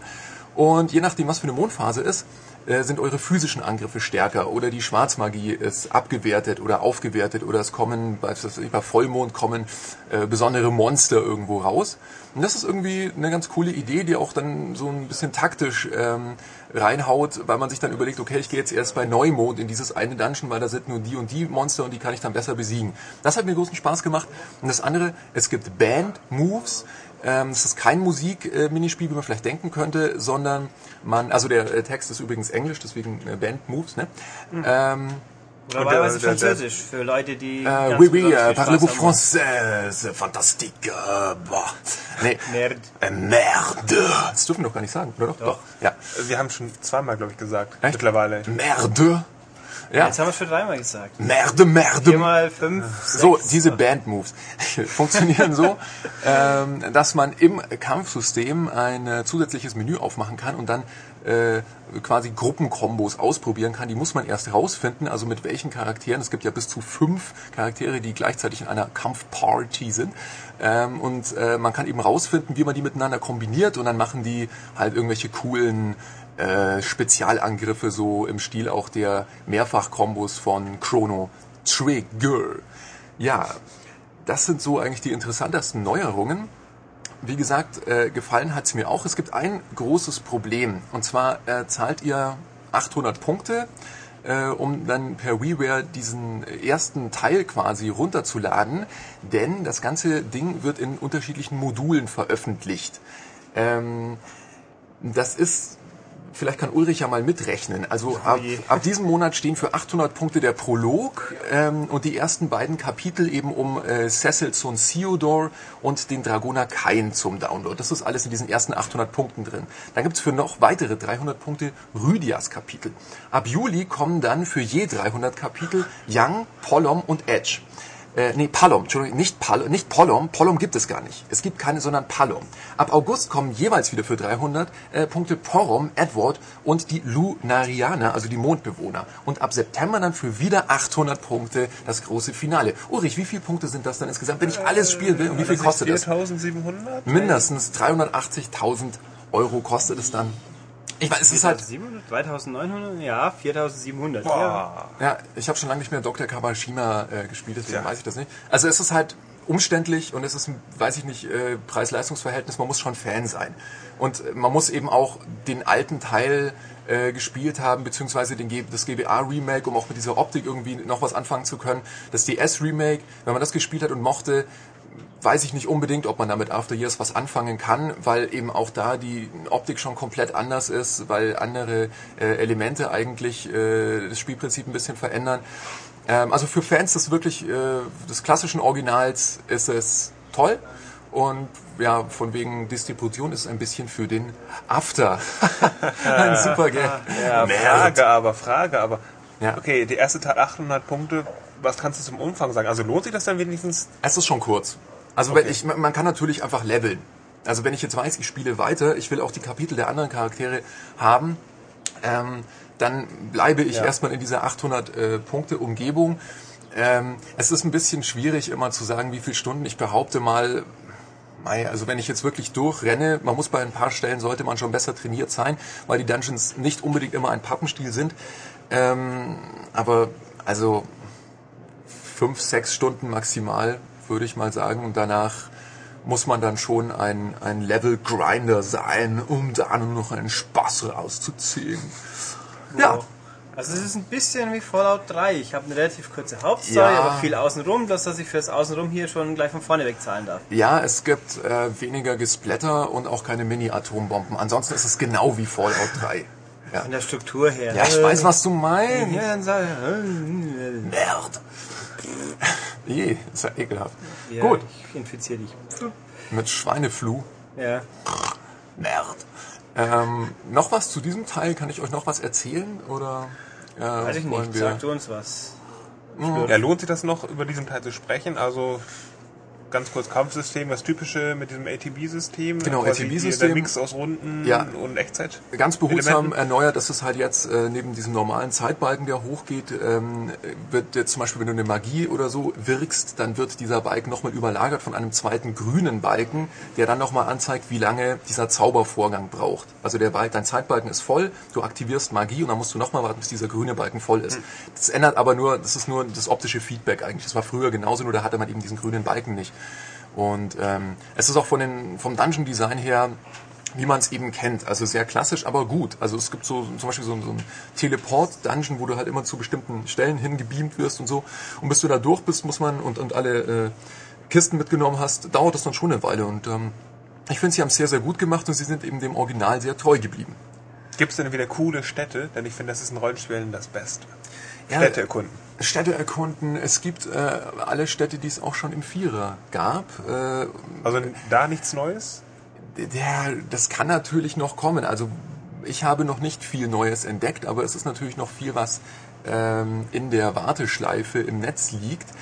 Äh, was cool ist, ist, wenn man die alten Städte kennt und dann sieht zum Beispiel, wie sich die Bewohner entwickelt haben.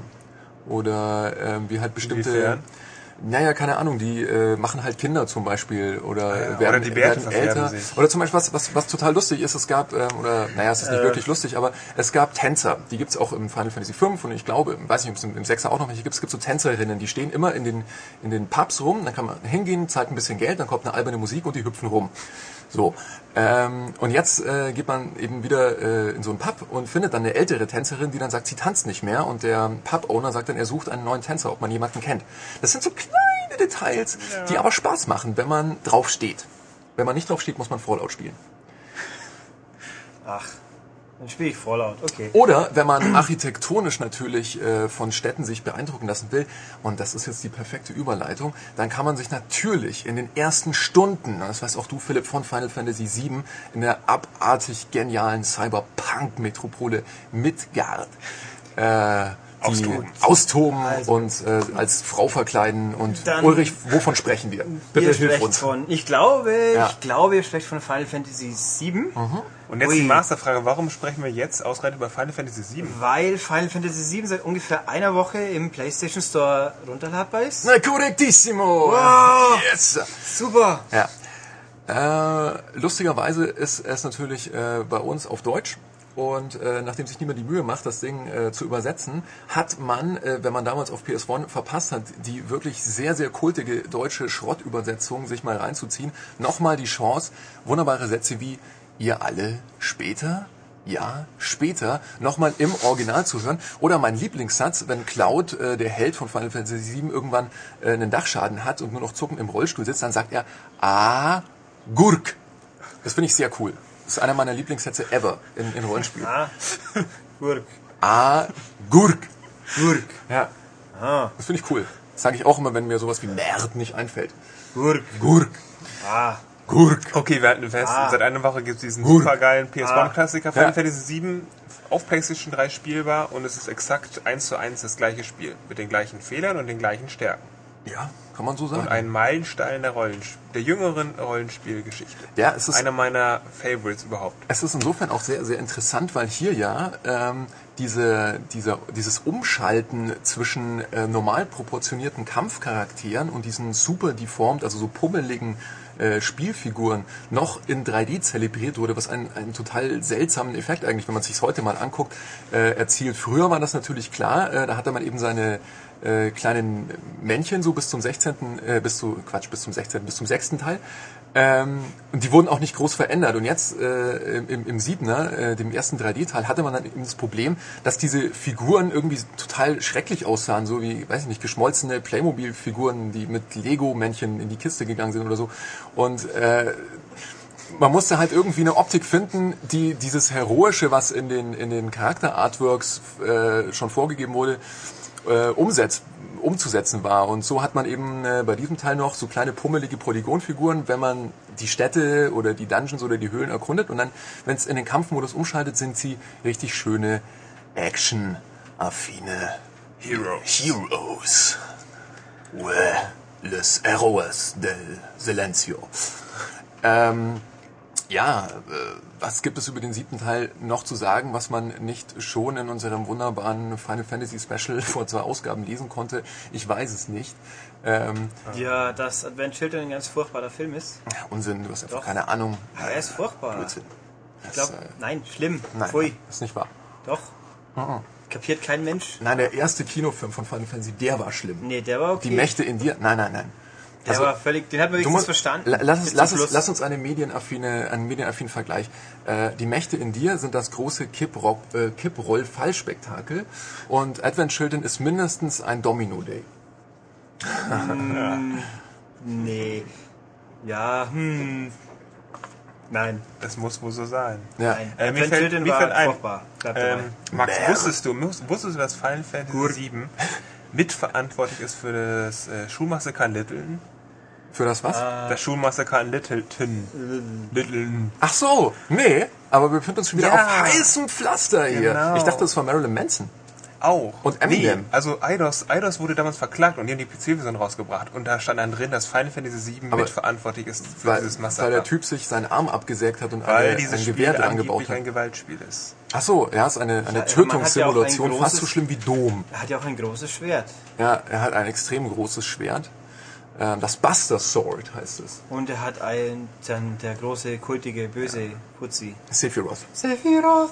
Das ist eigentlich auch eine schöne Verbindung zwischen Final 4 und Final 7, denn in Final 4 waren noch die Helden äh, weißhaarige, blonde, androgyne Schwertschwinger und im, im 7er waren es dann äh, die Bösewichter. Das ist äh, doch ein schönes Schlusswort. So schließt sich der Kreis.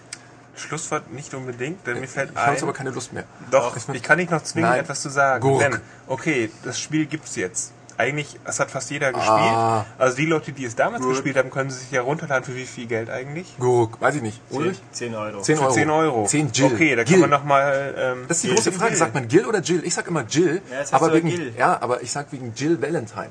Ja, die schreibt man aber mit J. Das ist mir aber egal. Gurk. Ah, Ich sage auch Jurk. Was? Naja, auf jeden. Fall, man kann jetzt nochmal Nostalgie erleben, aber die Leute, die es verpasst haben damals Ja. und das heute vielleicht nochmal spielen wollen, meinst du, die werden damit zufrieden? Meinst du, die werden glücklich damit, weil das Ähm. ein bisschen anders ist? Es ist, es ist, äh, insofern ist Jill Valentine ein ganz gutes Stichwort. Es ist genauso wie wenn du heute äh, Resi 1 spielst.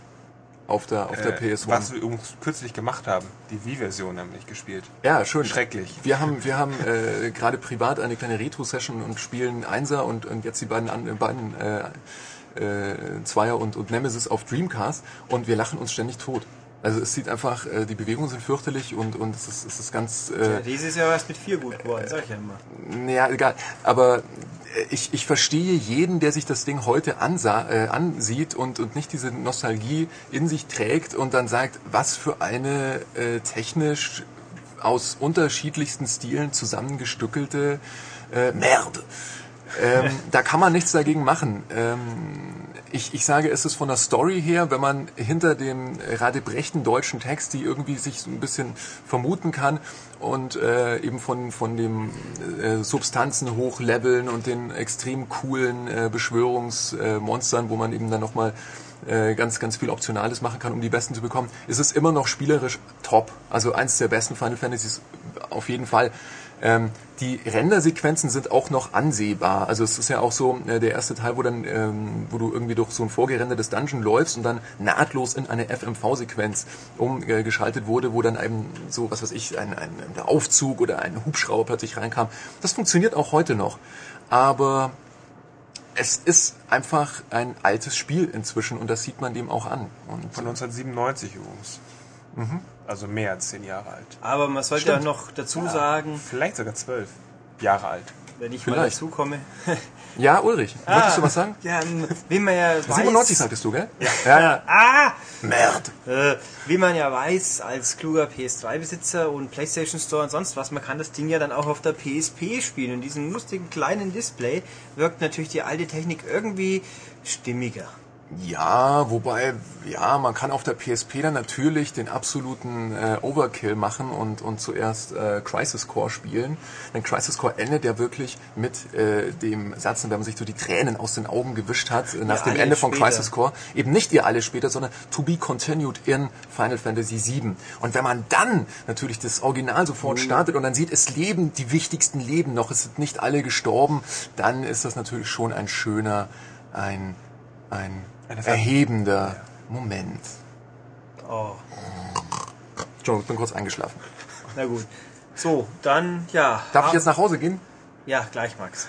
Ähm, ja, dann sind wir jetzt quasi fast am Ende. Wir haben auch nur knapp zwei Stunden verbracht diesmal. Ich habe damit nichts zu tun.